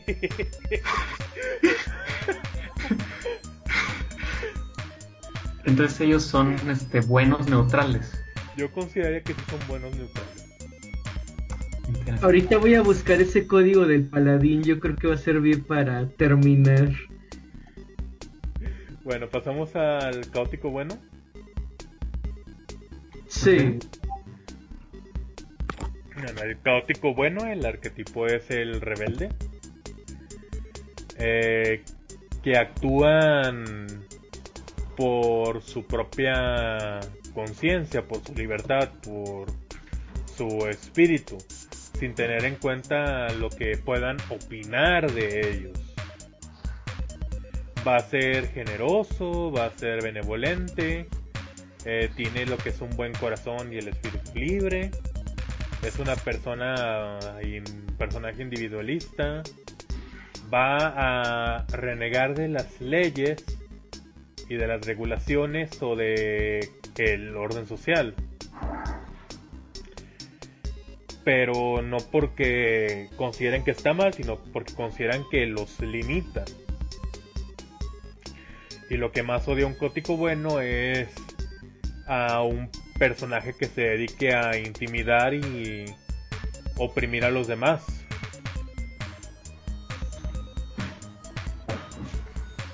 El caótico bueno, pues es el que se va a levantar y decir que el sistema no está bien, tenemos que cambiar el sistema, tenemos que ir en contra de un juez corrupto, en contra de un este comisario corrupto, que el mismo rey no está por verdadero derecho y debería ser destituido para colocar al verdadero.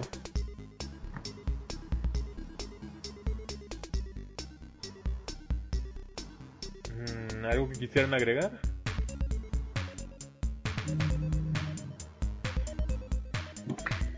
más que nada, ahorita me vas a decir por qué, pero tengo entendido que el personaje arquetípico de caótico bueno es el zorro. Mm, no sé si podrías decirme por qué. Eh, Pero- ¿Cómo se llamaba el zorro? ¿Era Guillermo de la Fuente o cómo era? Déjate lo checo, porque hubo dos, ¿no? Sí, hubo dos zorros. O sea, Sí, pero, el pero y- Don Diego de la Vega. Ese. Él es un hacendado en California, ¿no? Sí. Pero aunque es un hacendado en California, él trata bien a lo que son sus empleados. Y él ve Ah, cómo los españoles tratan mal a los mexicanos y a los mestizos. Estoy leyendo su biografía de Wikipedia y en ocupación dice héroe. ¿En serio? Sí, dice nombre original, Don Diego de la Vega, Don Diego Vega en la mal... O sea, dice especialidad, atleta, acróbata, jinete, espadachín. Y de que dice ocupación, héroe. Me imagino que ahí la parte caótico es, por ejemplo, el tratar bien a sus trabajadores, a pesar de que para los estándares del sistema español eran inferiores por ser no sangre pura, ¿verdad? Mm, Eso no lo considera caótico, eso lo considera bueno. ¿Qué hace bueno al zorro? El hecho de que él sabe que está en una posición superior, que tiene poder sobre otros y aún así busca el beneficio de ellos y que estén en un bienestar. ¿Qué es caótico del zorro? El zorro considera que el sistema español está mal, que todos deberían tener una equidad social sin importar este su raza o lugar de nacimiento. Y él está dispuesto a enfrentarse al sistema español para que se logren estas libertades. Entonces la gran diferencia es que él no trata de cambiar el sistema, él lucha activamente contra el sistema. Sí. Bien.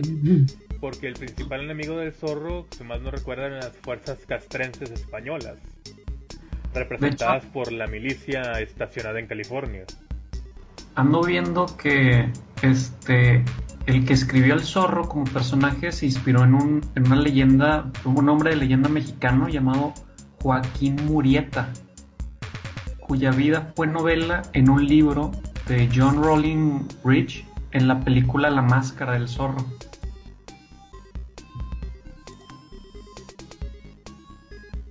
Creí que había sido un personaje real. Ahora, el zorro a la vez es una superposición de Robin Hood de Inglaterra a pues la Nueva España, ¿no? Que Robin Hood es el otro personaje arquetípicamente caótico bueno. Que Robin Hood sabe que el príncipe en poder es corrupto y que está dañando al pueblo. Así que él activamente lucha contra él para beneficiar al pueblo. Sabe que mientras esté el príncipe en esa posición, va a seguir el abuso. Pero su código personal, moral bueno, le impide asesinar al príncipe. Más no esperar que regrese. ¿Cuál era el rey Jorge? Creo que era el rey Jorge, ¿no? Creo Para- que sí. Porque conocido como Corazón de León, que es legal bueno, va a ver la injusticia del príncipe, lo va a quitar de su lugar y va a regresar el estado de bienestar al pueblo. Y cuando él esté el- en su posición de corona, Robin Hood ya no va a tener la necesidad de rebelarse porque sabe que la autoridad está bajo el bien.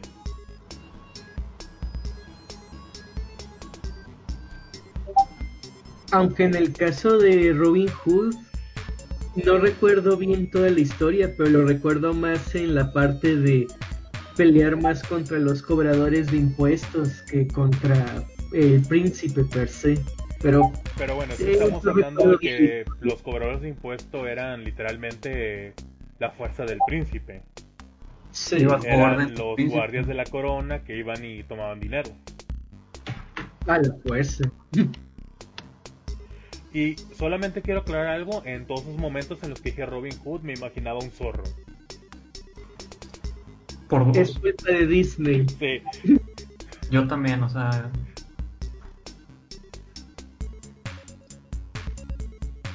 No sé si hay algo más que agregar con caótico bueno. Mm. yo creo, ahorita estaba pensando en un personaje, ¿cuál era?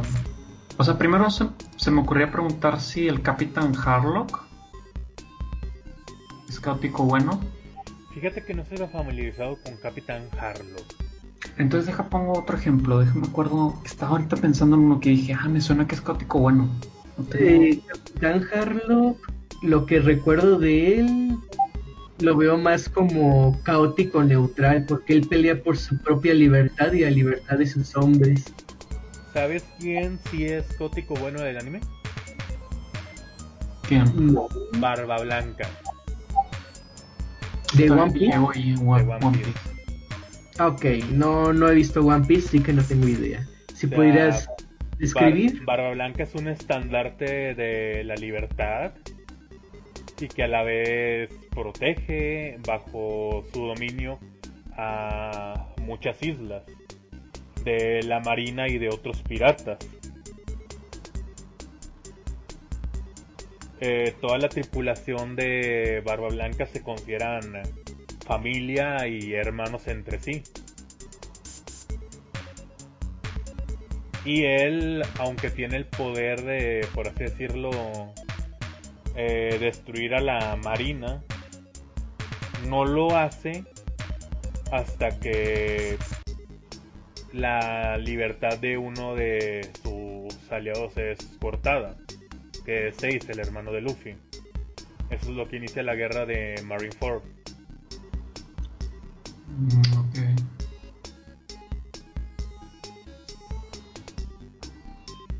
Eh, Barba Blanca pues representa lo que es la libertad más allá de lo que es la marina, en lo que es la gran línea y a la vez es pues un estandarte de bienestar por la protección que da a estas islas de otros piratas.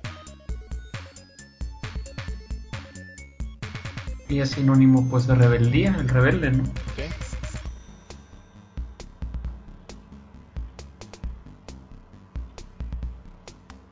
En cuanto a deidades caóticas buenas, este hay mm, pues Coralion Leyheart, el dios creador de los elfos, que representa esta libertad misma de los elfos de expresarse de la manera que ellos mismos quieran, ya sea música, pintura, escultura, la misma magia. Melioldas de Seven Deadly Sins sería lawful good o caótico este good. Mm.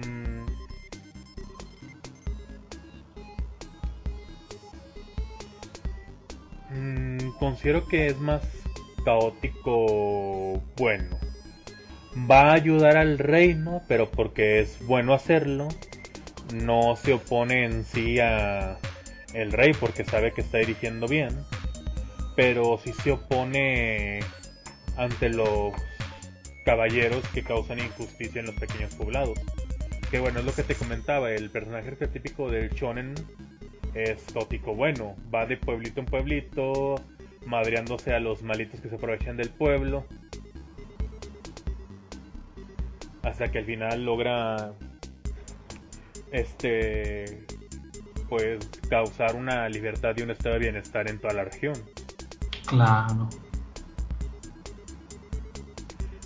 Otro ejemplo de deidad caótica buena es Kor, que es el dios de la fuerza.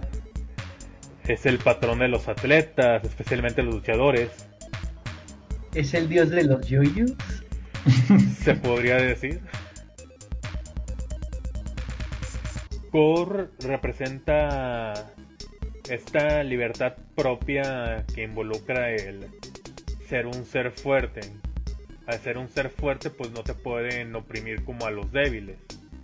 Pero eso no quiere decir que tú te vas a aprovechar de ellos, sino que debes de cuidarlos y protegerlos y de luchar contra aquellos que oprimen a los débiles. Que más bien Core es el dios del shonen, ¿no? Parece que sí. Que de hecho cada yoyos, ahora que lo pienso, tiene una alineación diferente, ¿no? Sí. Por ejemplo, el primer yoyo es claramente legal bueno. Luego. Joseph es el segundo, ¿no? Sí, pero el primero es Jonathan. Jonathan, que es legal bueno. Joseph, que es. Este. Caótico bueno. ¿Se puede decir que es caótico bueno? ¿No será como neutral bueno? Es que tengo ciertos problemillas porque sí es bastante rebelde. En cambio, Yotaro no es rebelde. Bueno, Yotaro, este. Ay, es que, o sea, como que quieren dar a entender que es rebelde, pero aún así como que tiene cierto valor de rufián, ¿no? Sí, es que Yotaro yo lo pondría como neutral bueno. Sí, yo me atrevería a decir que Yotaro también es neutral bueno porque, a diferencia de este, de Joseph, este, Yotaro, por ejemplo, o sea, persigue el mal, este, y cuando lo reconoce. Joseph solo lo, lo persigue si está como obligado, no tiene una imposición moral. Y pues la introducción de Joseph es muy clara. Son dos oficiales negros, digo, dos oficiales que se están aprovechando de un niño negro. Claro. O sea, que están oponiendo todo el poder de la ley de ese entonces sobre una minoría. Y eso a él lo enfurece y lo hace pelear contra los policías. Por eso Ah. yo diría que Joseph es caótico, bueno.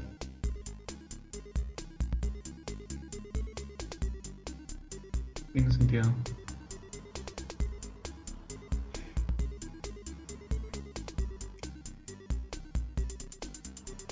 Y pues Yotaro no lo vemos inclinarse hacia la ley y el caos, simplemente lo vemos oponerse al mal. Pero yo creo que este que se puede se puede colocar en, en lo legal según sus convicciones morales, porque o sea, por, cuando tiene la pelea con Kakyoin, este él le dice los yo pues yo seré un rufián, robaré propinas o bueno, no dejaré propinas o haré vandalismo, pero reconozco lo que está bien y lo que está mal. Y, y las personas como tú me asquean y como que de que es mi obligación moral de que derrotarte cuando Kakyoin es po- está poseído. Sí, pero sigue siendo dentro del axis bueno, no dentro de lo legal, ya que no tiene una estructura rígida en la cual le diga que tiene que hacer eso y que dependa de varias reglas o checklists, simplemente Que- hace.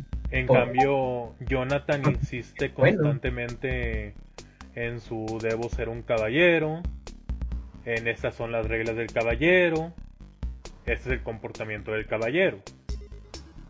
Aunque va a sonar, va a sonar como un poquito de que de, de Vox Máquina, pero es porque trataban de hacer eso, ¿no? También que eso representa como el stand de Yotaro, es como, como una mimesis del, prim- del primer yoyo, ¿no? Sí, pero aunque sea su Stan, no quiere decir que él sea legal o que tenga eh, el, Claro. el mismo código que su antepasado. Es como decir que Luke Skywalker va a tener el mismo código de Darth Vader solo porque es su padre. Y creo que no, al menos no hasta donde yo he visto. Y Luke Skywalker, pese lo que le pese, inicia caótico bueno. Es caótico, bueno. Ok. Luke Skywalker activame- activamente quiere unirse a lo que es la Academia de Pilotos de la Rebeldía, ir contra el Imperio, traer un bienestar a lo que es su planeta asolado. Y aunque Han Solo y los demás intentan decirle que pues no va a poder, él dice no, tenemos que hacerlo porque el Imperio está mal. Y es nuestro deber eliminar esa tiranía.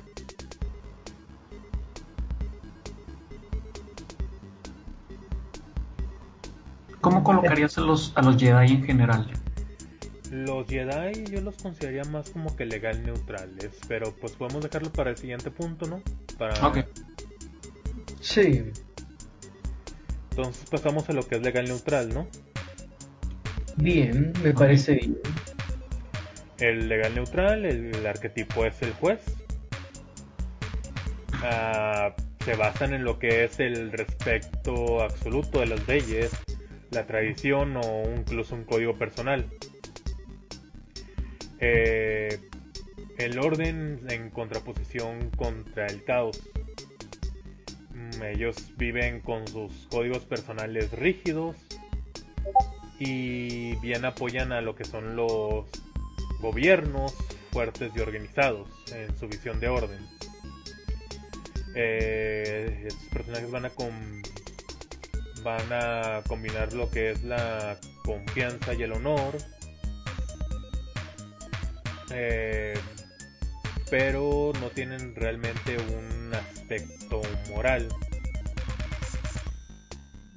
No quiere decir que sea inmoral, pero a ellos los que les interesa es la ley y el cumplimiento de la ley más que si lo hiciste por buenas o malas intenciones. Aquí nada más quiero mencionar las descripciones que vienen según las diferentes ediciones que la más diferente es la de segunda edición, de nuevo. Dice que legal neutral cree en un fuerte y bien ordenado gobierno, donde los beneficios de la misma organización y régimen superan cualquier duda moral. No sé si se puede aplicar a China, pero quizás debería abstenerme de ejemplos de la vida real. En lo que... limitarnos a simplemente la fantasía. Lo que es la tercera edición menciona que actúa como la ley, tradición o código personal indique, es confiable y honorable sin ser un fanático. Y quinta edición menciona que actúa acorde a la ley, tradición o códigos personales. Y eso es todo lo que menciona. También quiero mencionar que a veces cuando se interpreta un personaje estrictamente legal, puede caer en lo que yo llamo estúpido legal, que es básicamente se define y sigue las leyes sin ninguna razón o lógica y cualquiera que rompa una ley en cualquier lugar por cualquier razón es considerado un enemigo y actúa como juez, jurado y verdugo ante cualquiera que no siga sus estándares obsesivo-compulsivos. Que los ejemplos son los fundamentalistas y los templarios. Eh, ya saben, esta gente que ven a alguien que se desvía de sus set de creencias y lo quieren crucificar y quemar. Mm, ¿Algo que es agregar, Dalila? Mm, pues este Mm, me, puso a pensar eso, eso ahorita que, dijo Josefat, pero no, por lo pronto ahorita no, no tengo algo que agregar. Bueno, un ejemplo de una deidad legal neutral es en Greyhawk San Cuthbert, que es el dios de la retribución. Este. Él es el que trae lo que es la venganza en lo que es la definición anglosajona, no la latina. Y lo que es un justo castigo a aquellos que traten la ley. También otra cosa que quiero mencionar es que con respecto a divinidades, casi siempre las deidades de los magos suelen ser legales neutrales. Por ejemplo, en Forgotten Realms está Azur, que es el dios de los wizards per se. O luego está Sabras, que es diosa de la adivinación y el destino, cuyos pues dominios son conocimiento per se. Como diciendo que pues la búsqueda del conocimiento necesita cierta orden y estructura, pero es indiferente a el bien y el mal, como utilicen dichos conocimientos. Ahora, ojo con esta descripción en la misma definición de Sam Cuthbert. Este, como las criaturas malvadas comúnmente son las que más violan la ley flagrantemente, este, que las criaturas buenas, San Cuthbert favorece el bien sobre el mal, pero no es bueno en sí mismo.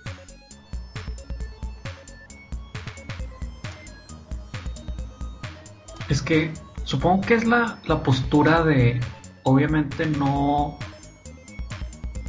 se tiene que favorecer pues el bien, este, pero aún así no se tiene que ejecutar así de que por obligación. Mientras el sistema, o sea, creo que es como que la salida burócrata, ¿no?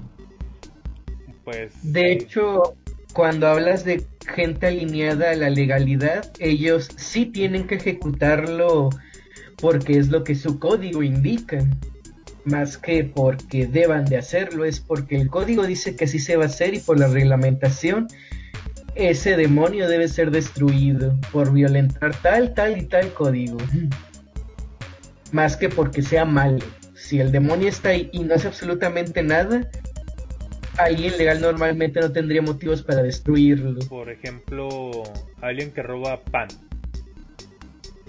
Eh, si un personaje legal bueno lo ve, quizás le dice, oye, vamos a regresarnos, yo pago el pan por ti, pero no vuelvas a robar. Hay organizaciones que te pueden ayudar en tu necesidad, hay, comedo hay comedores o incluso si de esto te ayuda de algo, eh, te podría uh, ayudar a buscar un empleo en la gendarmería, por así decirlo, ¿no? Ok. Un personaje legal neutral sería, ah, robaste. Y la pena por robar es eh, tiempo de cárcel o castigo físico. Elige y elige ya.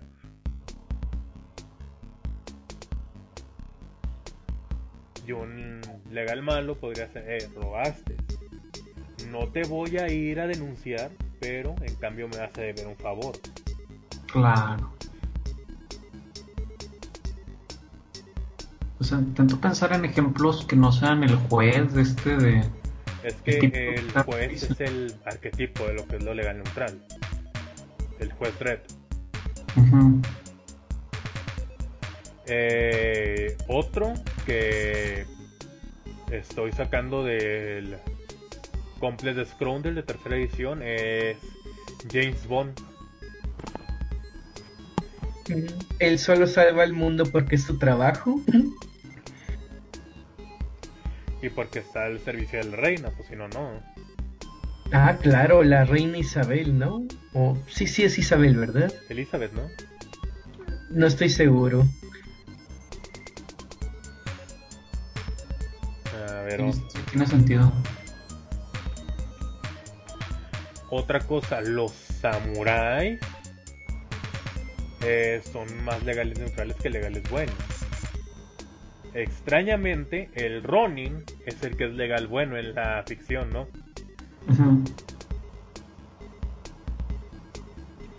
Pues sí, porque tiene un gran código moral, pero como seguir a su señor no le permite hacer las buenas acciones, se decanta y se va por la libre. De a pesar de que eso pierda prestigio, pero él conserva su código propio de honor en lugar del código de su maestro.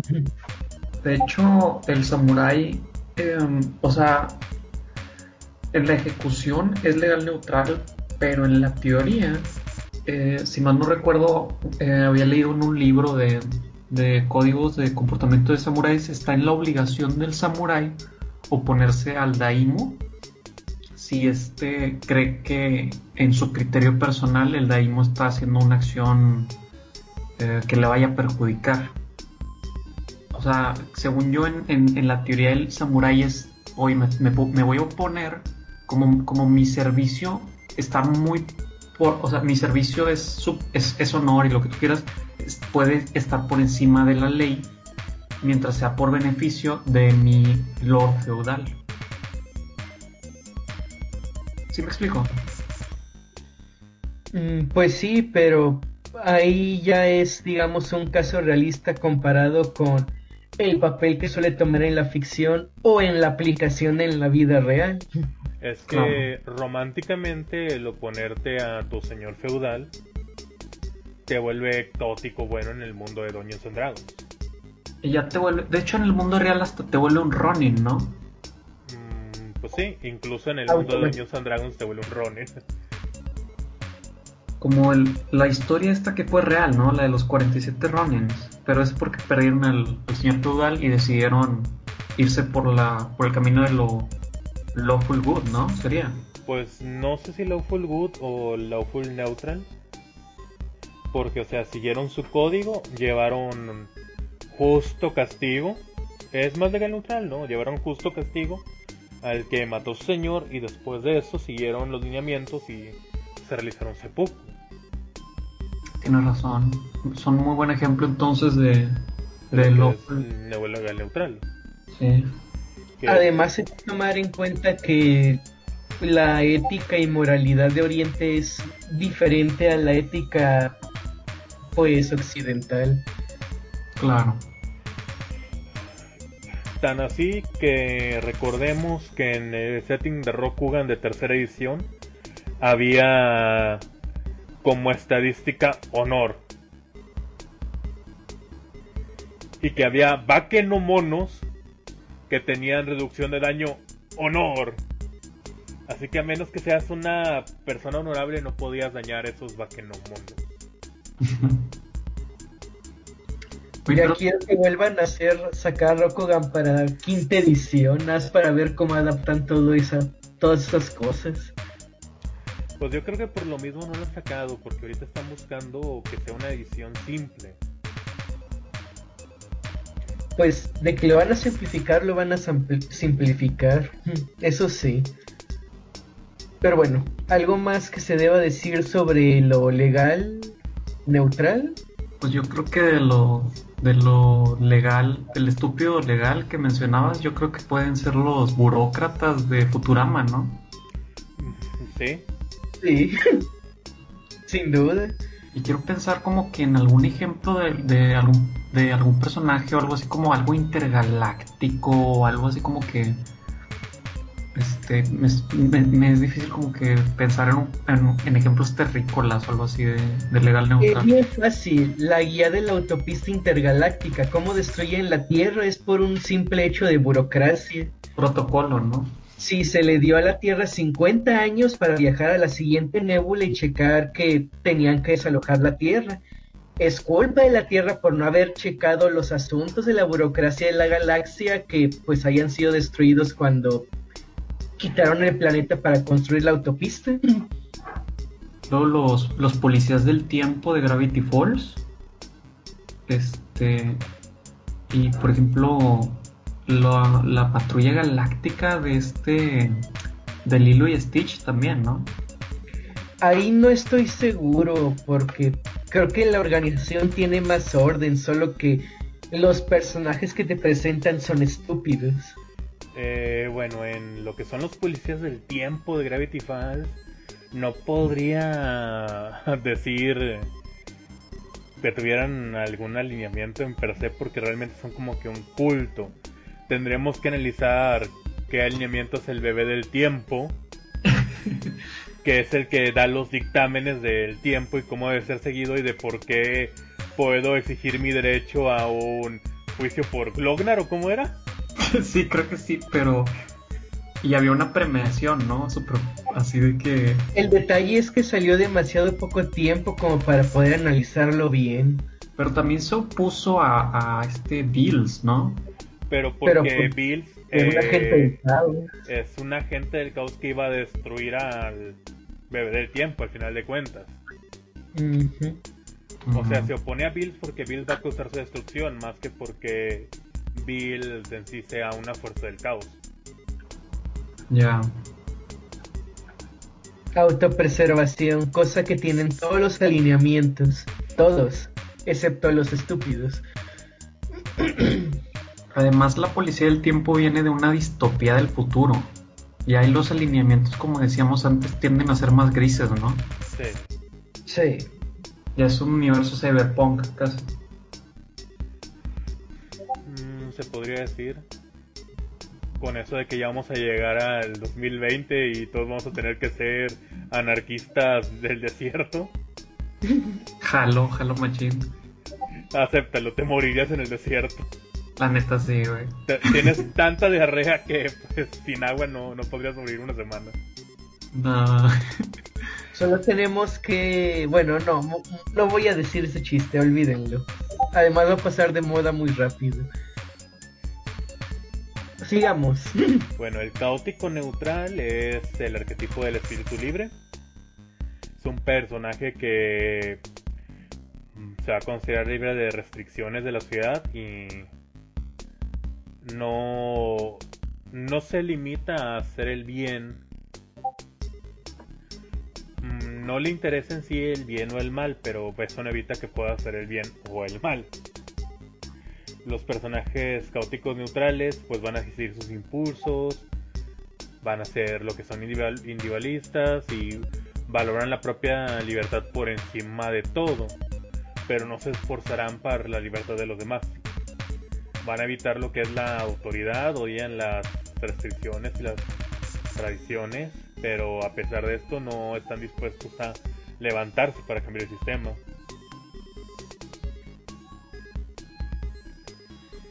Aquí nada más voy a mencionar lo que dicen las diferentes ediciones. En segunda edición, que es la un poco más extraña, pero supongo que es por el tiempo, los caóticos neutrales creen que no hay orden en nada, incluyendo sus propias acciones. En lo que es tercera edición ya es muchísimo más parecido a lo que dijo Génesis, siguen sus propios impulsos, representan la verdadera libertad, tanto de restricciones sociales como de las restricciones éticas o los entusiastas de hacer el bien, si así le quieren llamar. Y lo que menciona quinta edición es básicamente lo mismo, siguen sus caprichos manteniendo su libertad personal sobre todas las cosas. El ejemplo de la deidad caótica neutral de Greyhawk es Olidamara, que es el dios de los ladrones. Eh, se deleita en vino, en mujeres, en canciones. Es un vagabundo, un bromista, un maestro de disfraz. Ah, tiene pocos templos, pero mucha gente está dispuesta a levantar una copa en su honor.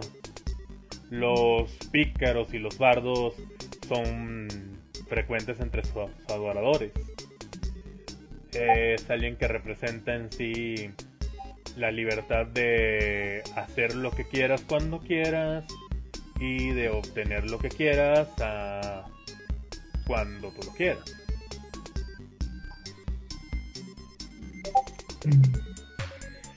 Bien, ahora mencionando malas maneras de interpretar a alguien caótico, yo tengo lo que es estúpido caótico que se nieguen a seguir cualquier código de conducta, incluso el sentido común, que creen que caótico neutral significa ser una persona insana, centrándose en hacer locuras con el menor sentido posible.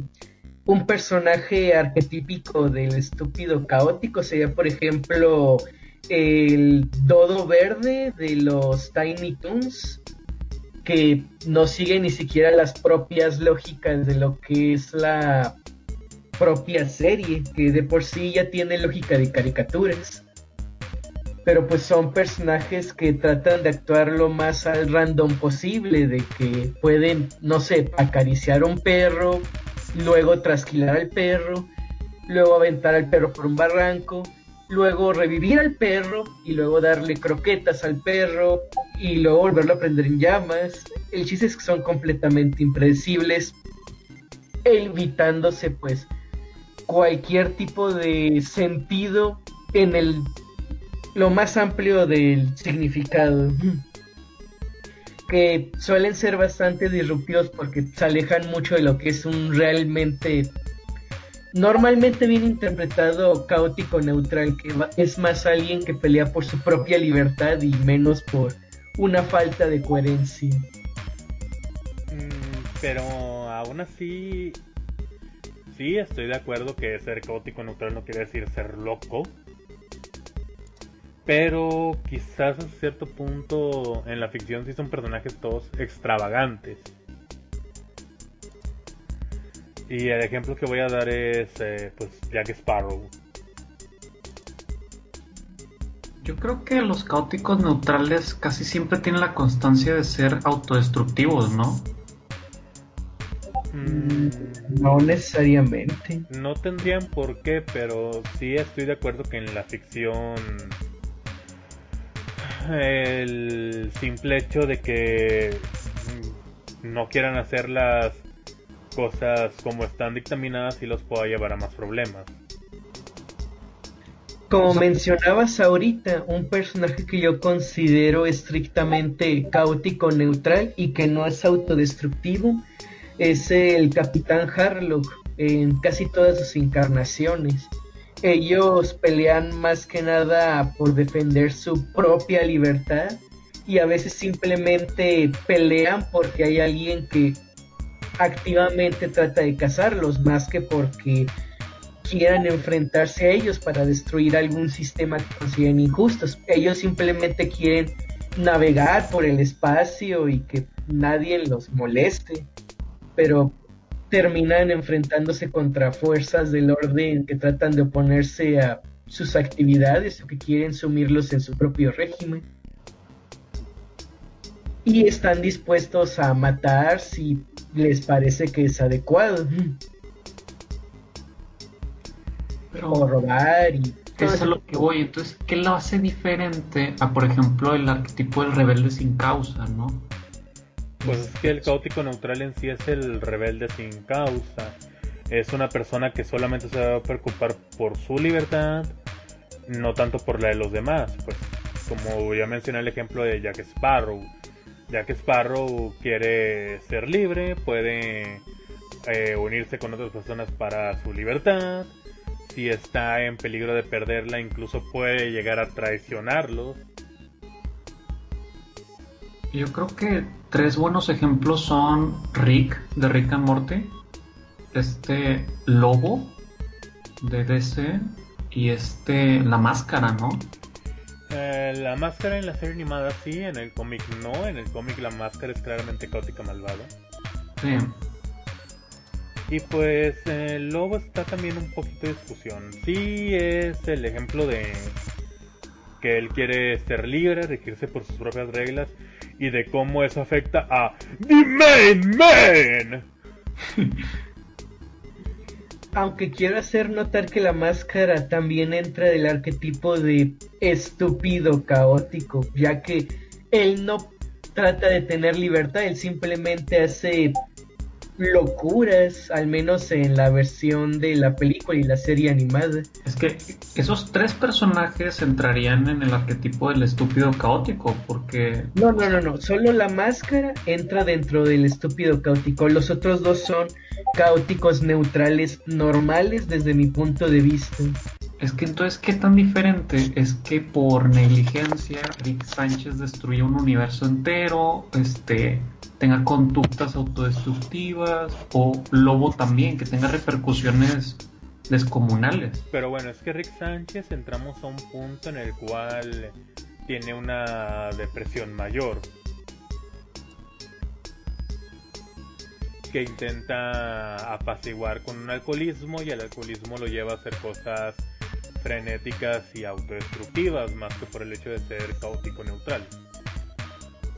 Mientras que la máscara es capaz de tomar una bomba y volarse en pedazos solo porque yo lo... Solo que pues es indestructible ese tipo de cosas, sí que de todas maneras no le pasa nada. Ah, pues sí, ¿Deadpool sería caótico neutral? No, yo considero que Deadpool es neutral maligno. Mm. Pero igual eso lo podemos dejar para después. O sea, el chiste del caótico neutral es que es un personaje que va a buscar su libertad, que va a estar en contra de que se le niegue, que va a hacer todo para buscar esa libertad sin necesariamente caer en las restricciones de lo correcto, lo incorrecto, lo bueno y lo malo. Exacto. Mm, Chance Dogman. Ah, fíjate que sí. No me acordaba de Dogman en un buen tiempo.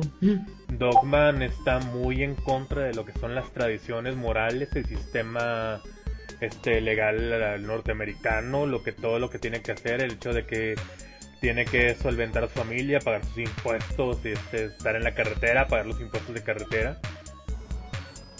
Pero aunque él se quisiera salir de ese sistema, no está dispuesto a que otros salgan con el sistema.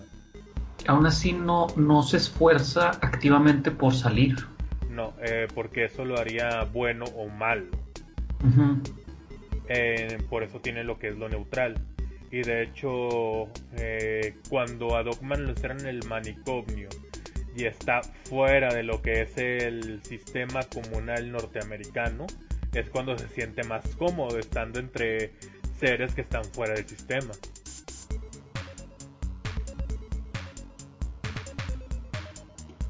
Mm.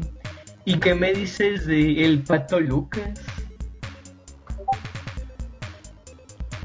Pues es que el pato Lucas también cae como que en lo caótico estúpido y a veces en lo malvado estúpido. Sí, a veces es Porque en muchas ocasiones lo que intenta es aprovecharse de otros personajes para él obtener una ganancia. Sí, creo que entra más dentro de lo malvado estúpido, que al rato menciono la definición que encontré. Pero bueno, ¿algo más que mencionar del caótico neutral? Mm, puede ser en una historia no épica un caótico neutral alguien como Bojack, por ejemplo. No, eh, la serie de Bojack no tiene un, no tiene un sentido de lineamientos. Ah, y a Boyack no le molesta el sistema, de hecho a Boyack le agrada ser parte del sistema. Por eso el hecho de querer ser una estrella y que lo reconozcan como una estrella. Mm, es verdad. Él considera que por eso está por encima del sistema. Por un mismo beneficio que el sistema mismo ha creado.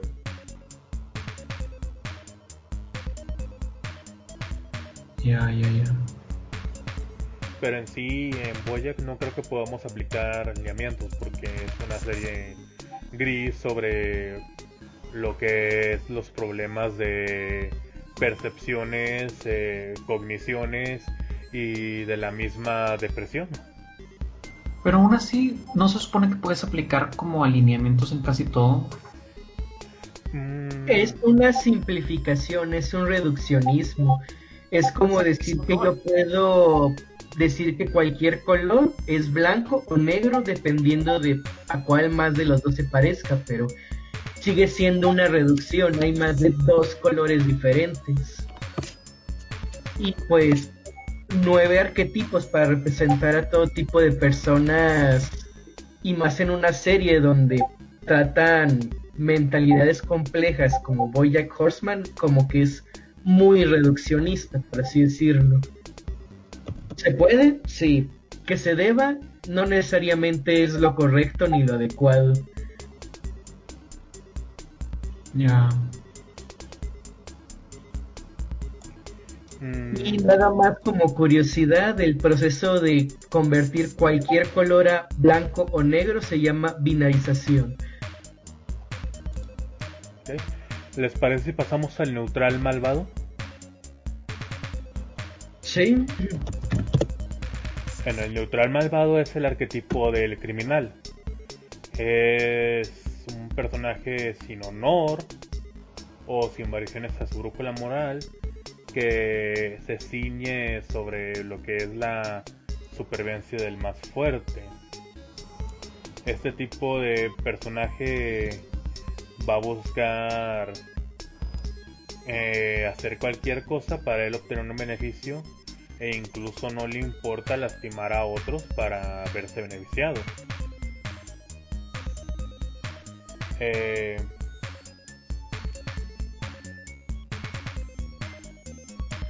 mm, no le importa lo que es la ley o la libertad de otros, lo que le importa a él es su propia beneficencia, o sea, es un personaje al final de cuentas egoísta. Ahora, con respecto a lo que dicen las diferentes ediciones, segunda edición menciona que neutral malvados están principalmente consternados por ellos mismos y su propio progreso. En otras palabras, su motor es, por así decirlo, el egoísmo. Lo que es el tercera edición, el malefactor, hacen lo que pueden sin restricciones y representan la maldad pura, sin honor y sin variación. Con esto de sin variación, imagino que es de que siempre es malvado en todo momento. Y lo que es en quinta edición, el neutral malvado son aquellos que hacen lo que pueden sin compasión ni culpa de a quien dañe en el proceso. El ejemplo de... Mm, bueno, ¿qué vas a decir, Yusufa? Bueno, sí que todos estos ejemplos mencionan más que nada que es un beneficiarme a costa de los demás y sin preocuparme por los efectos o reglas que esté rompiendo. Ahora, lo que diferencia a un neutral malvado de un estúpido malvado es que un estúpido malvado son aquellos que hacen el mal, incluso si eso les hiere directamente y están obligados a hacer el mal sin importar la utilidad o que incluso pues esto les dé una desventaja. Y el ejemplo clásico de un estúpido malvado es la típica fábula de la rana y el escorpión. Ya saben, la típica de que un escorpión le pide a una rana cruzarlo al otro lado de un río, la rana no quiere, pero al final acepta porque el escorpión le dice que si le pica a ambos se ahogan y a la mitad del río el escorpión le pica a la rana y ambos se ahogan, a pesar de que el escorpión quería llegar al otro lado. Eso es todo lo que quería mencionar. Eh, bueno, entonces pasamos a lo que es el ejemplo de la deidad, que en este caso en Greyhawk es Nerul, que es el dios de la muerte, eh, que también es conocido como el enemigo de todo el bien, el que odia la vida y el que trae la oscuridad. Nerul es el patrón de todo aquel que busque eh, grandeza en la maldad para sí mismo, trayendo eh, diversión o ganancia. Eh, su dominio está asociado con la muerte, el mal y el engaño. Sus adoradores que incluye normalmente a necromances malvados, así como a pícaros malvados, eh, que busquen esparcir el mal para su propia ganancia.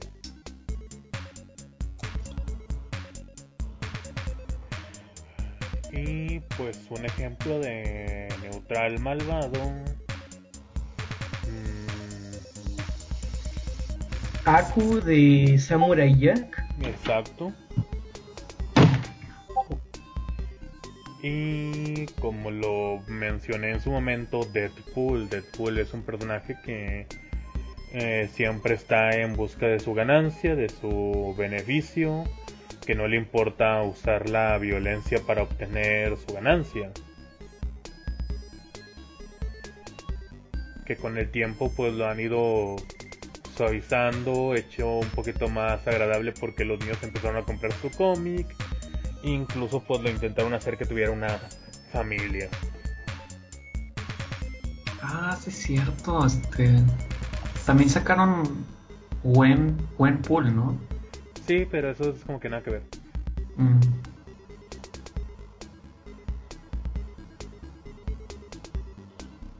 También este lo neutral evil vienen siendo como que las criaturas, este, o, todo lo que se comporte de forma como meramente individual, ¿no? Mm. Y de forma egoísta. Pues bueno, es, eh, no estamos intentando tanto así determinar como que las criaturas, porque al final de cuentas las criaturas están determinadas por su origen o por motivos de historia. En este caso estamos hablando de personajes para ejemplificar cómo un jugador se podría llegar a comportar. Ok. Yo creo que lo que es el neutral malvado es el arquetipo del villano clásico de las caricaturas ochenteras. Lo que es Skeletor, lo que es... Mm, ¿Cómo se llamaba? Este Moonran, mm, por ejemplo. Que son seres que simplemente representan el mal, no en sí la tiranía o la destrucción, simplemente representan la fuerza maligna que se opone a los protagonistas que representan el bien. incluso los villanos muy arquetípicos. prácticamente todos los villanos de Disney, ¿no? Cruella de Vil o... Pues sí, Cruella de Vil es neutral malvada porque está dispuesta a sacrificar 101 vidas animales para tener un atuendo.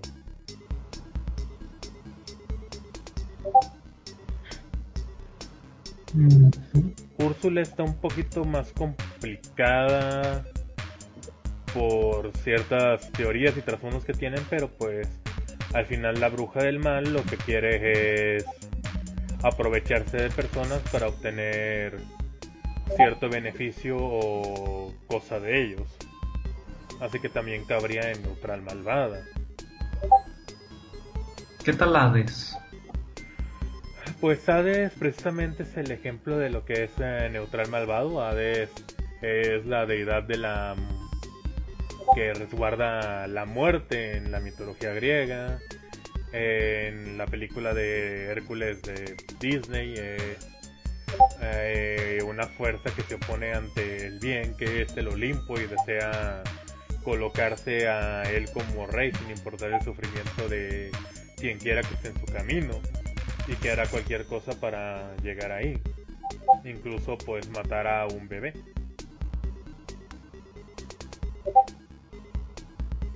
Creo que casi todos los villanes son neutrales malvados, ya que legal generalmente tiene restricciones que lo limitan y el caótico por su parte no suele estar no suele tener mucha estructura de poder fija para ejercer planes y es más inmediato en sus acciones. Es más eso, el caótico es más inmediato en sus acciones. El equipo Rocket sería este neutral malvado. Mm. Se podría decir que la organización del equipo Rocket eh, pues en sí sí es neutral malvada porque lo que busca es obtener una ganancia eh, no es como otros villanos de Pokémon que desean conquistar el mundo o destruir el mundo. Simplemente desean obtener dinero a través del contrabando de eh, Pokémon y tecnología Pokémon. Aunque algo del equipo Rocket que me hace pensar que a lo mejor Jesse, James y Meowth puedan ser un poco caóticos aunque sin llegar a cótico malvados, es que están movidos principalmente por sus deseos, más que por hacer el propio mal. Ellos tienen los deseos de agradar a su jefe, los deseos de tener una buena comida. Deseo, de hecho, son deseos algo relativamente pequeños, pero están movidos más por sus deseos inmediatos. Sí, están movidos por sus deseos inmediatos, pero si el cumplimiento de esos deseos inmediatos involucran dañar a personas a su alrededor, lo harán. Ah, sí. Eso es lo que los deja como neutrales malvados.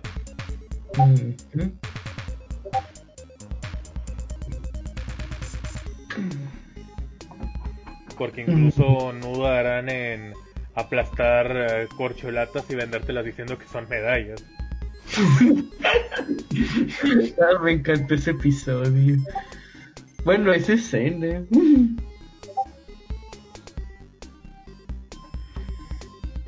Y bueno, esto también demuestra que alguien malvado no necesariamente tiene que ser desagradable. Por ejemplo, como habíamos mencionado, el pato Lucas suele ser también algo mezquino y malvado en sus fines, aunque siempre a muy muy baja escala, como con objetivos de que ser más querido que Box Bunny. ¿Él no era un no fue un estafador una vez que cazaba fantasmas? Sí. Pero esos fantasmas sí existían. Bueno, depende de ¿La película o el episodio? La, la película. Él sabiendas sabía que vendía eh, productos que eran de charlatanería, ¿no? Sí, hasta que le dejan una herencia y el fantasma le dice que si no hace buenas obras, le va a estar, le va a estar quitando dinero. Es verdad.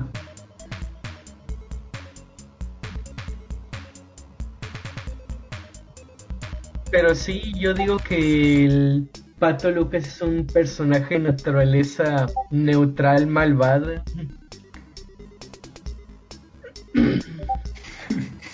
Sí, pues yo creo que sí, sí. Pero malvado estúpido porque está dispuesto a inmolarse por ganarle un concurso de talento a Box Bunny.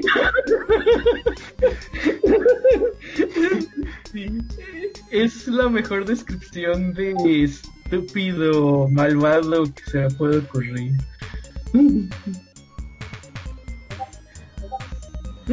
¿Pasamos al legal malvado o quieren seguir discutiendo algo?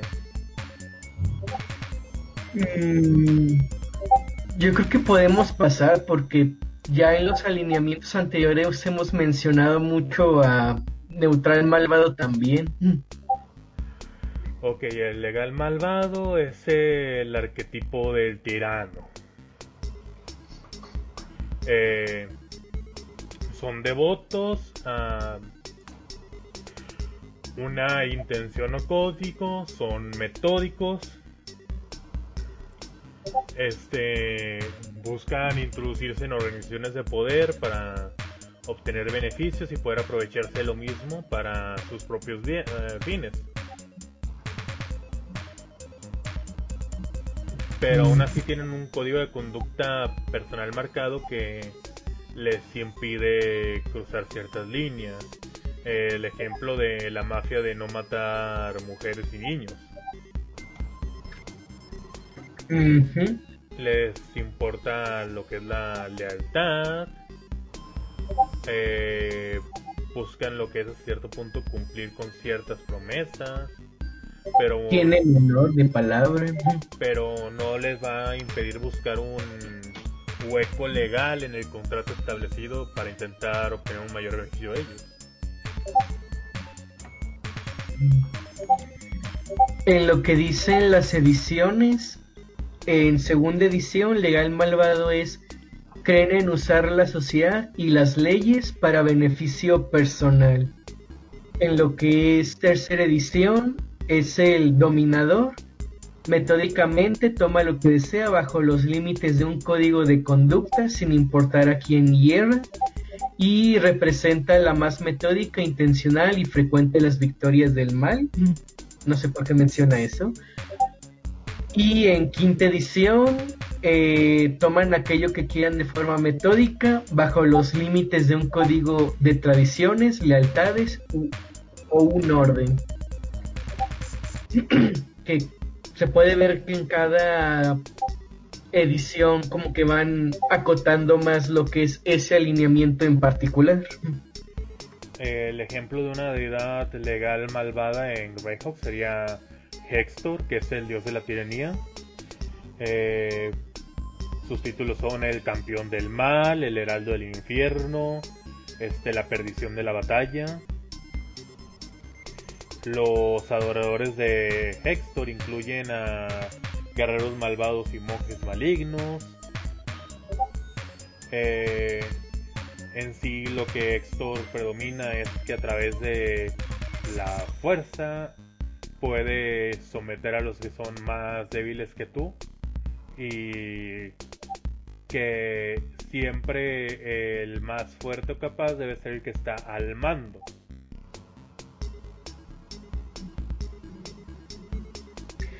También entre las deidades legales malvadas quiero mencionar en especial a Tiamat, la diosa de los dragones malvados. Pero Tiamat es gótica malvada. No, en quinta edición la cambiaron a Laufo Levi, al menos lo que dice el Player Handbook. Qué extraño. ¿Continúa? Sí. Pero bueno, básicamente quería mencionar que Tiamat cree que pues ella como es más grande que todo y los dragones son más grandes que todo, tienen por derecho propio la obligación de gobernar todo lo que esté debajo de ellos, que es todo lo demás. Pero sí, es extraño, entonces era caótico antes. Uh, sí, normalmente la representación de los dragones cromáticos es el caos, el dragón rojo es el máximo representante de lo que es lo caótico maligno. Y estoy leyendo el Rise of Tiamat y en su descripción viene como Tiamat, demonio gargantuesco, caótico, malvado. Qué extraño, en el Player Handbook en el 296 viene como la A lo mejor es un error. Mm, puede ser. Probablemente lo sea. Ese tipo de cosas las reportan, ¿no? Sí, a veces salen erratas, a veces no, a veces simplemente dicen cambio de edición, cambio de dominio. Eso suele pasar. Como las sucubus que creo que antes eran caótico malvado, luego legal malvado y ahora son neutrales malvadas. Y pues los ejemplos de un personaje legal malvado en la ficción son Boa Fett, como ya lo habíamos comentado, que es un cazarrecompensas que trabaja para el imperio, que tiene un código estricto en su palabra, pero que aún así es capaz de eh, causar un gran sufrimiento a las personas, como al tío Owen y la tía Beru que los eh, desintegró. y por eso es que en el Imperio Contraataque, en la escena donde Darth Vader está contratando a los mercenarios, se acerca con Boba Fett y simplemente le dice no disintegrations También otro ejemplo, no tanto de un personaje, sino de una estructura eh, legal malvada, sería el universo de 1984 de George Orwell, donde el propio sistema está hecho para pisotear a toda su gente, independientemente de quién esté a cargo, porque técnicamente no hay nadie que esté a cargo. Y básicamente todas las megacorporaciones de los sistemas steampunk suelen ser legales malvados manipulando a partir de contratos, dinero y socios lo que es el mundo de una distopía clásica. Pero bueno, creo que eso está influenciado por Lex Luthor. Mm, Lex Luthor es un villano clásico legal malvado, como mencionaste con ¿cómo se llamaba esta serie? Uh, Young Justice. Young Justice. Mm, pero vamos, es que Lex Luthor es la representación de un CEO maligno es el líder de una empresa que utiliza todos los fondos de la empresa para lograr sus fines malignos. Y pues creo que Lex Luthor tiene bastante, está bastante encajado en la cultura popular como para haber influenciado lo que es el ciberpunk en los CEO que fueran legales malvados. Mm. También cuenta, por ejemplo, el gobierno de Britania en el universo de B de Vendetta. Sí, es un, gobierno legal malvado que se rice en la tiranía, en pisotear a lo que son diferentes. Y pues incluso B de Vendetta es caótico bueno.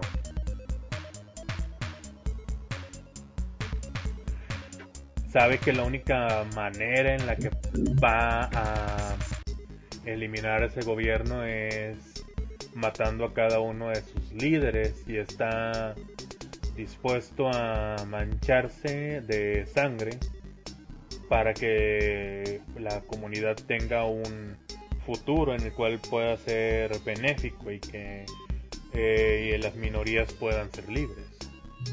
Pero no. solo es el homicidio de la respuesta, también los pequeños actos de terrorismo para llamar la atención y despertar a las masas, concluyendo con pues la gran explosión del final de la película.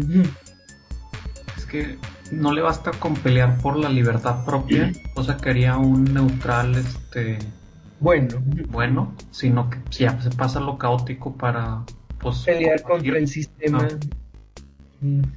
Otros ejemplos de legal malvado son, por ejemplo, Magneto y el Doctor Doom. Magneto no sería neutral malvado. No, porque Magneto Magneto cree que el mundo ha sido injusto con los mutantes y por eso merecen un castigo.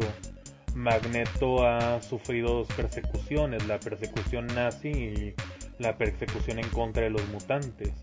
Magneto sabe lo que es un monstruo, lo ve en el gobierno y está dispuesto en convertirse en un monstruo para proteger a sus mutantes. Pero es, es a lo que voy, por ejemplo, em, o sea, no... Es que toma en cuenta que el neutral malvado ve por sus intereses personales y Magneto está dispuesto a ver incluso por eh, el beneficio incluso de sus enemigos, los hombres X, que están ciegos y no pueden ver qué es la respuesta correcta. Si un hombre X llegara a pedir asilo con Magneto, Magneto se lo daría por ser un mutante. Si un humano llegara a pedir asilo con Magneto, Magneto se lo negaría porque no es un mutante. Sí, es cierto, porque Magneto. Magneto no quiere equidad, ¿no? Quiere que los mutantes estén por arriba porque cree que es la raza dominante, ¿no? Sí. Sí, es verdad. De hecho, estaba viendo tablas ahorita y creo que lo había visto en una tabla en la que lo colocaban como neutral malvado. Es que no puedo decir que Magneto sea neutral malvado porque sus acciones malvadas tienen en sí un fin de ayudar a la comunidad mutante.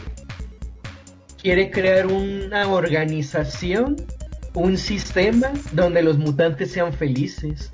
O sea, no lo hace por él mismo, lo hace por el bien de un sistema.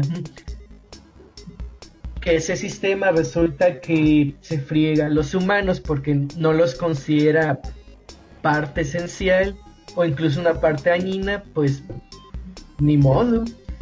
Es como los sistemas ingleses que tenían esclavos porque no eran personas. Porque los veían como si no fueran personas. Ah, bueno, sí, eso, detalles. Pero este, pues casi siempre entonces el, el legal malvado viene siendo las mentes maestras, ¿no? Sí. Siniestro, Lex Luthor, el Doctor Doom. Y a veces las organizaciones, aún sin tener una mente maestra. Umbrella. El Sí. Doctor Hugo, creo que se llama el de Batman. Eh, Hugo Strange. Sí, no, el que es el psiquiatra. Eh, Hugo Strange no lo consideraría como legal malvado porque en su momento Hugo Strange lo que busca es una ganancia para él. Incluso se vuelve un... mm, originalmente se vuelve un villano al darse cuenta de la liberación que tiene al ponerse el traje de Batman y darse cuenta de cierto anonimato. Ah, pero es cierto que tras la restauración de Nuevo 52, Hugo Strange se ha vuelto más una mente maestra que un simple villano. Además de que él procura trabajar en lo legal, ¿no? Ah, eh, a, partir, a partir de los cambios de Nuevo 52. De hecho, la aparición que tiene en Justicia Joven, de nuevo, spoiler de Justicia Joven. Tercera Eh, temporada. No, creo que es de la segunda temporada. No, de la primera. Primera temporada. Él está como psiquiatra de una. de Blackgate. Y. se sacrifica para que el alcaide pueda escapar. Y eso lo pone en buenos ojos y lo nombra el nuevo alcaide. Pero lo que no saben es que Hugo Strange está en confabulación con la luz y eso hace que Blackgate pueda ser controlado por el sindicato criminal de la luz. Mm, es verdad. Ahí sí estaría siendo legal malvado. Otra cosa, quiero mencionar un ejemplo de legal malvado que no sea una mente maestra. ¿Qué les parece Darth Vader, la mano derecha del emperador? Sí, Darth Vader es legal malvado, tiene un código estricto representa lo que es la fuerza de la tiranía. Y el emperador es el malvado también, ¿no? Pero... No, es neutral malvado. No, yo considero que sí es legal malvado por cómo se apoderó del sistema. Bueno, tiene razón, se centra más en el poder del sistema que otra cosa. Pero Darth Vader, mm, aunque no sea un genio, sí es un maestro de la mascarada y de los secretos. Porque tuvo discípulos escondidas del emperador. Más de uno, ¿no? Incluso, pues él mismo sabe que ah, hay esta teoría que Darth Vader da indicaciones a los Stormtroopers de que guíen a Luke con los disparos para que pueda escapar. Porque él sabe que Luke podría ser un buen discípulo e incluso más cuando se da cuenta que es su hijo. Y al darse cuenta que a juntos podrían derrotar al emperador, da la orden de que los Stormtroopers fallen los disparos contra Luke. Eso explicaría las películas. Digo, es, una teoría, no. Es una buena teoría. Que te digo, aunque no sea un genio, lo pone en una mente maestra. Claro. Bueno, es un genio en diferentes áreas. Debe de haber algún ejemplo que no sea un genio, pero que sea un ¿cómo decirlo? El caballero negro de el rey brujo, por así decirlo. Es que el problema es que los legales neutrales en la definición es que son meticulosos. Pues Boba Fett, ¿no? Mm, sí. Sí. Bueno, ¿seguimos discutiendo o pasamos al caótico maligno? Creo que podemos pasar, no sé qué diga. Sí, sí, sí el caótico maligno eh, como arquetipo del destructor ah, son personajes que representan lo que es el egoísmo y la fuerza de destrucción eh, sin ninguna cadena. Son personajes que simplemente por su deseo causan pena y destrucción por donde van. Eh, eso no quiere decir que no se rijan ante la autoridad del más fuerte, pero no quiere decir que estén contentos bajo eso y que incluso busquen traicionar a el más fuerte para tomar su lugar. Violentos, crueles, agresivos e impredecibles. Es lo que yo diría que define a un caótico malvado. Según lo que dicen los Player Handbook, voy a mencionar a partir de tercera porque el de segundo ya lo cubriste. Se le conoce como destructores. Eh, hacen lo que su codicia, odio, deseo de destrucción les busca hacer y representan la destrucción de la belleza, la vida y el orden. Y quinta edición menciona que actúan con arbitraria violencia normalmente impulsados por la codicia, odio y sed de sangre.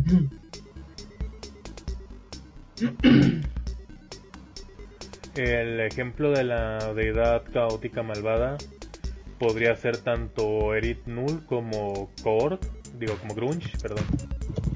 Erit Null es el dios de la matanza. Eh, Erit Null es conocido como el que tiene deleito en el pánico y en la matanza. En las tierras civilizadas, sus seguidores normalmente forman pequeños cultos criminales. En tierras salvajes, bárbaros malignos, Noll, Bogbear, ogros y trolls comúnmente lo adoran con sacrificios de sangre de humanoides débiles. Eh, su dominio es el caos, el mal, el engaño y la guerra. Y en el caso de Grunge, Grunge es el dios de un solo ojo de los orcos. Eh, él es el que dice que el fuerte debe regir sobre el débil y que todo territorio es de aquel que lo conquiste con la fuerza.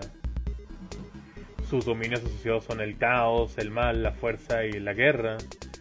Y como se menciona es el dios guardián de los orcos. Las hordas orcas son la típica representación de la amenaza del caos y el mal en, el, en cualquier setting de Dungeons and Dragons. ¿Algo que quisieran agregar? Justamente eso de los orcos iba a mencionarlo como ejemplo de caótico malvado, pero no los orcos de Dungeons and Dragons, sino los orcos de Warhammer 40k. Eso es herejía. Según yo, Warhammer es, es demasiado complicado como para meterlo, ¿no? Eh, es, muy, es muy amplio el lore, pero los arquetipos son simples y están ahí presentes. Eh, pues originalmente Warhammer seguía siendo la ley contra el caos, porque Warhammer inicia con simplemente marinos contra orcos, pero se fue expandiendo mucho. O sea, ¿dónde pondrías el emperador, por ejemplo? Es que el emperador simplemente representaría como en primera edición lo que es la ley y los orcos como lo que es el caos y que están en un constante oficio. O sea, el emperador no necesariamente es bueno o malo, pero es legal. Luego está el hecho de que en el lore actual de Warhammer 40k el emperador técnicamente sin alineamiento porque es una patata conectada a una batería. Y que representa lo que es el orden, ¿no? Desde la perspectiva antropocéntrica. Pues ya puede representar realmente lo que la gente piense, porque técnicamente él, como ser individual, ya no tiene alineamiento, porque no, es una patata. Pero aún así, ¿no se supone que los demonios eran manifestaciones del inconsciente colectivo de los humanos o algo así? Ah, ¿En dónde? en Warhammer. En Warhammer 40k. Eh, yo no me metiría con los demonios, pero sí se supone que son creados por los pensamientos del resto de los seres del universo, no de los humanos, del universo. ¿Estás seguro? Porque no tenían que ver mucho ahí los, este, los Stormtroopers, los, este, ¿cómo se llaman los, los soldados que tienen más de un corazón y la madre? No sé, pero tengo entendido que, por ejemplo, el dios del caos de los placeres fue básicamente creación de los elfos espaciales. Mm. Así que no, no solo todo, no todo es orientado a los humanos. El humano simplemente es una de muchas especies ahí matándose entre ellos. Uno de muchos, ni siquiera es especial. Bueno, el ejemplo de un personaje caótico malvado por excelencia es el Guasón. Mm. Y luego dijiste que Deadpool era caótico malvado, ¿no? No, dije que Deadpool es neutral malvado. Neutral malvado, ok. El Guasón activamente busca la destrucción del sistema, de la vida y de todo lo que represente orden o belleza fuera de la definición de la del Guasón. El Guasón es un caso interesante porque el arquetipo primero que se me ocurre con Caótico Malvado es el mis pensamientos no siguen un orden y destruyo porque me gusta. Mientras que el guasón es más razonado en su razonamiento, pero está activamente en contra de el orden y el bien, más que actuar por propios impulsos impensados. Pues el chiste es que el guasón es un genio es un ingeniero químico, desarrolla su propio veneno. Eso no quiere decir que alguien que sea caótico estúpido tiene que ser un bárbaro bestial, o sea. Que es un error muy común. Ah, sí. Incluso diría que el duende verde también es caótico maligno. Mm. Sí, creo que cuadra también.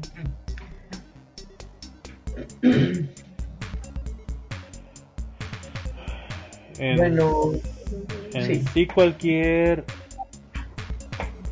eh, antagonista que busque la destrucción solo porque sí Eh, cae en caótico malvado. ¿El Lich de hora de, de aventura? Es caótico malvado, busca la destrucción de toda la vida simplemente por ser vida. Busca la destrucción y la corrupción de todo. Aunque eso no le dé ningún beneficio, que lo separa del neutral malvado. Ah, el ejemplo de un Lich neutral malvado sería eh, Voldemort. Que busca ser un Lich para tener el beneficio de la vida eterna y de para poder gobernar sobre este la sociedad de magos más que por el simple hecho de eh, ser una fuerza maligna y destructiva.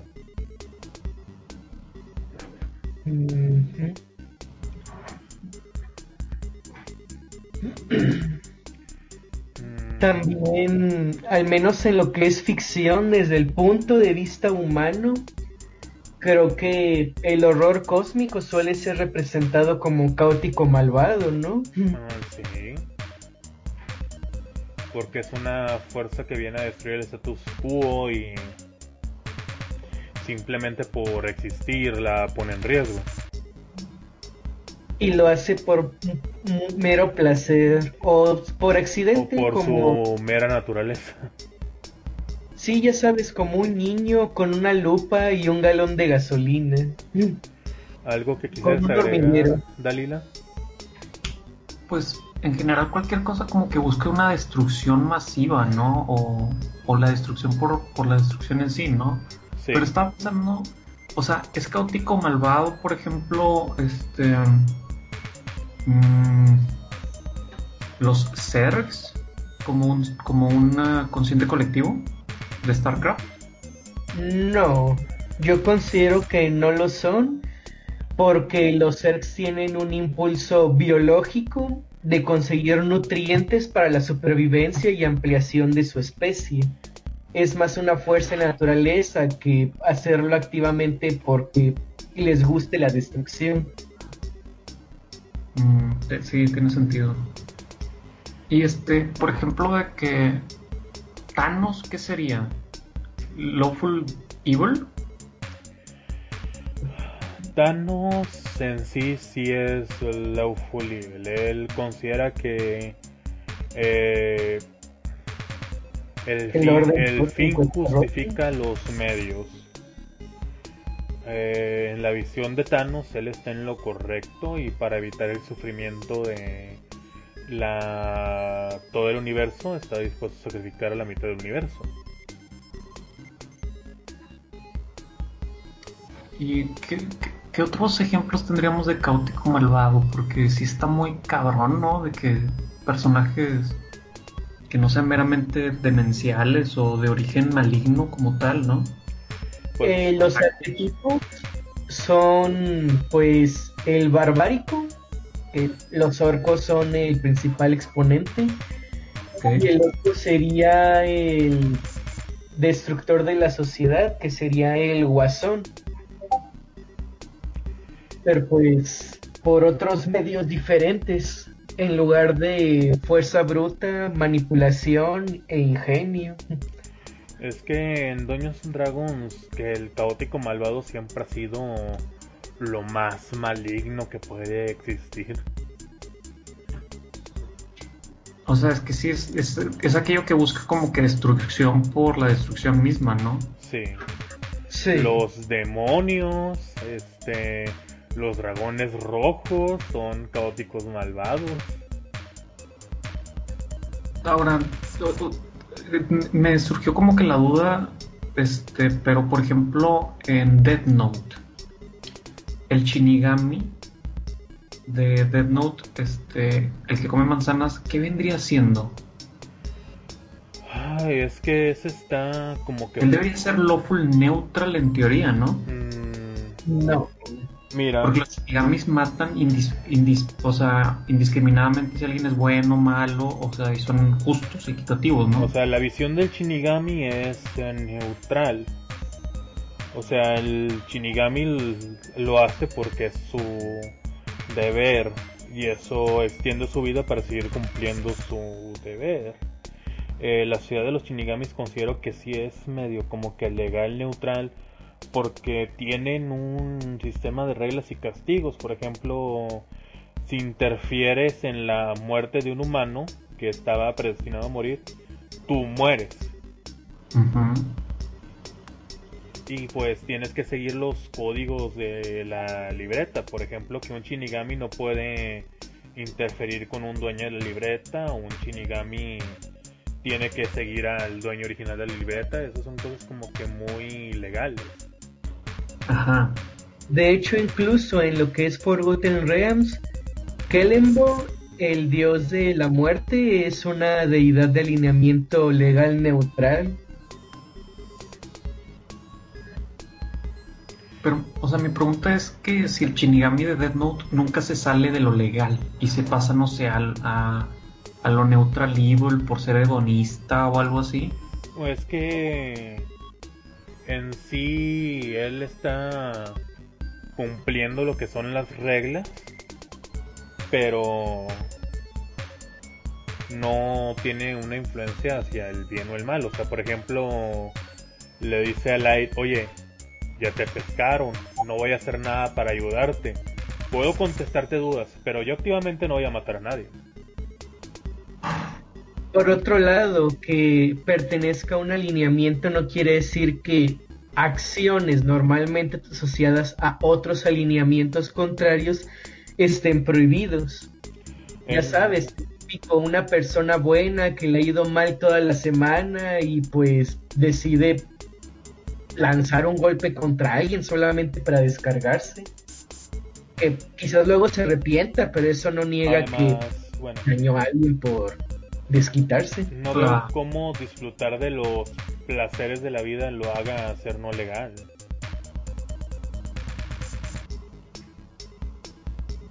Claro, o sea, es como, pero también este, es como si dijeras que de repente, o sea, el Joker no puede ser caótico, malvado 24/7, ¿no? O sea, debe haber un punto en el que pase por la calle y le dé un dólar a un vagabundo o algo así.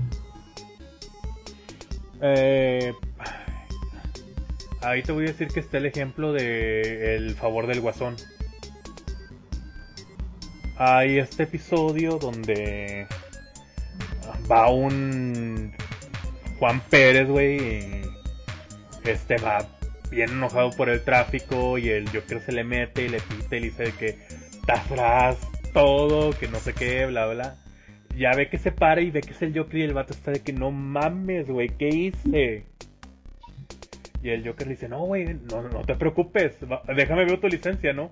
Ah, mira, aquí es tu licencia, aquí está donde vives, ¿no? Y se la guarda, ¿no? Y de que disculpa si fui grosero al manejar y se va. Y luego le llaman y le dicen, oye, qué bonita es tu señora y tus dos hijos, sería una pena que les pasara algo, ¿no?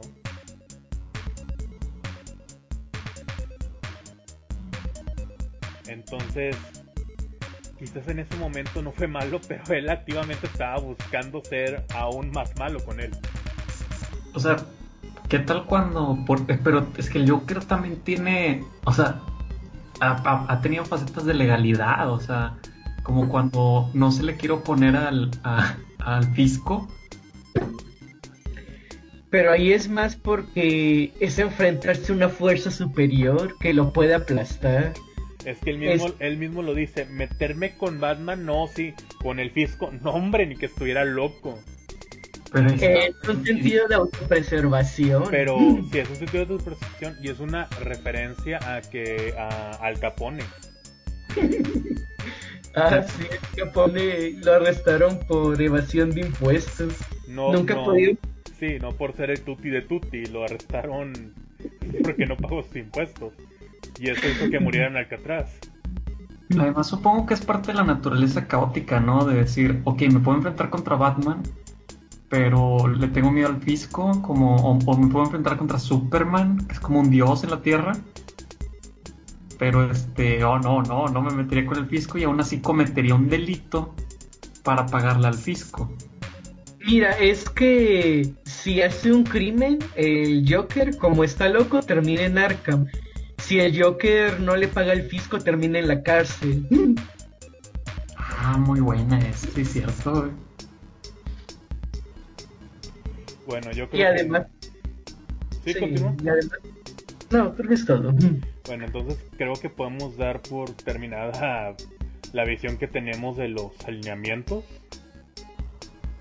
Eh, yo considero que si no se introducen en la campaña son más por no querer profundizar en discusiones filosóficas sobre el alineamiento más que por otra cosa. No sé ustedes.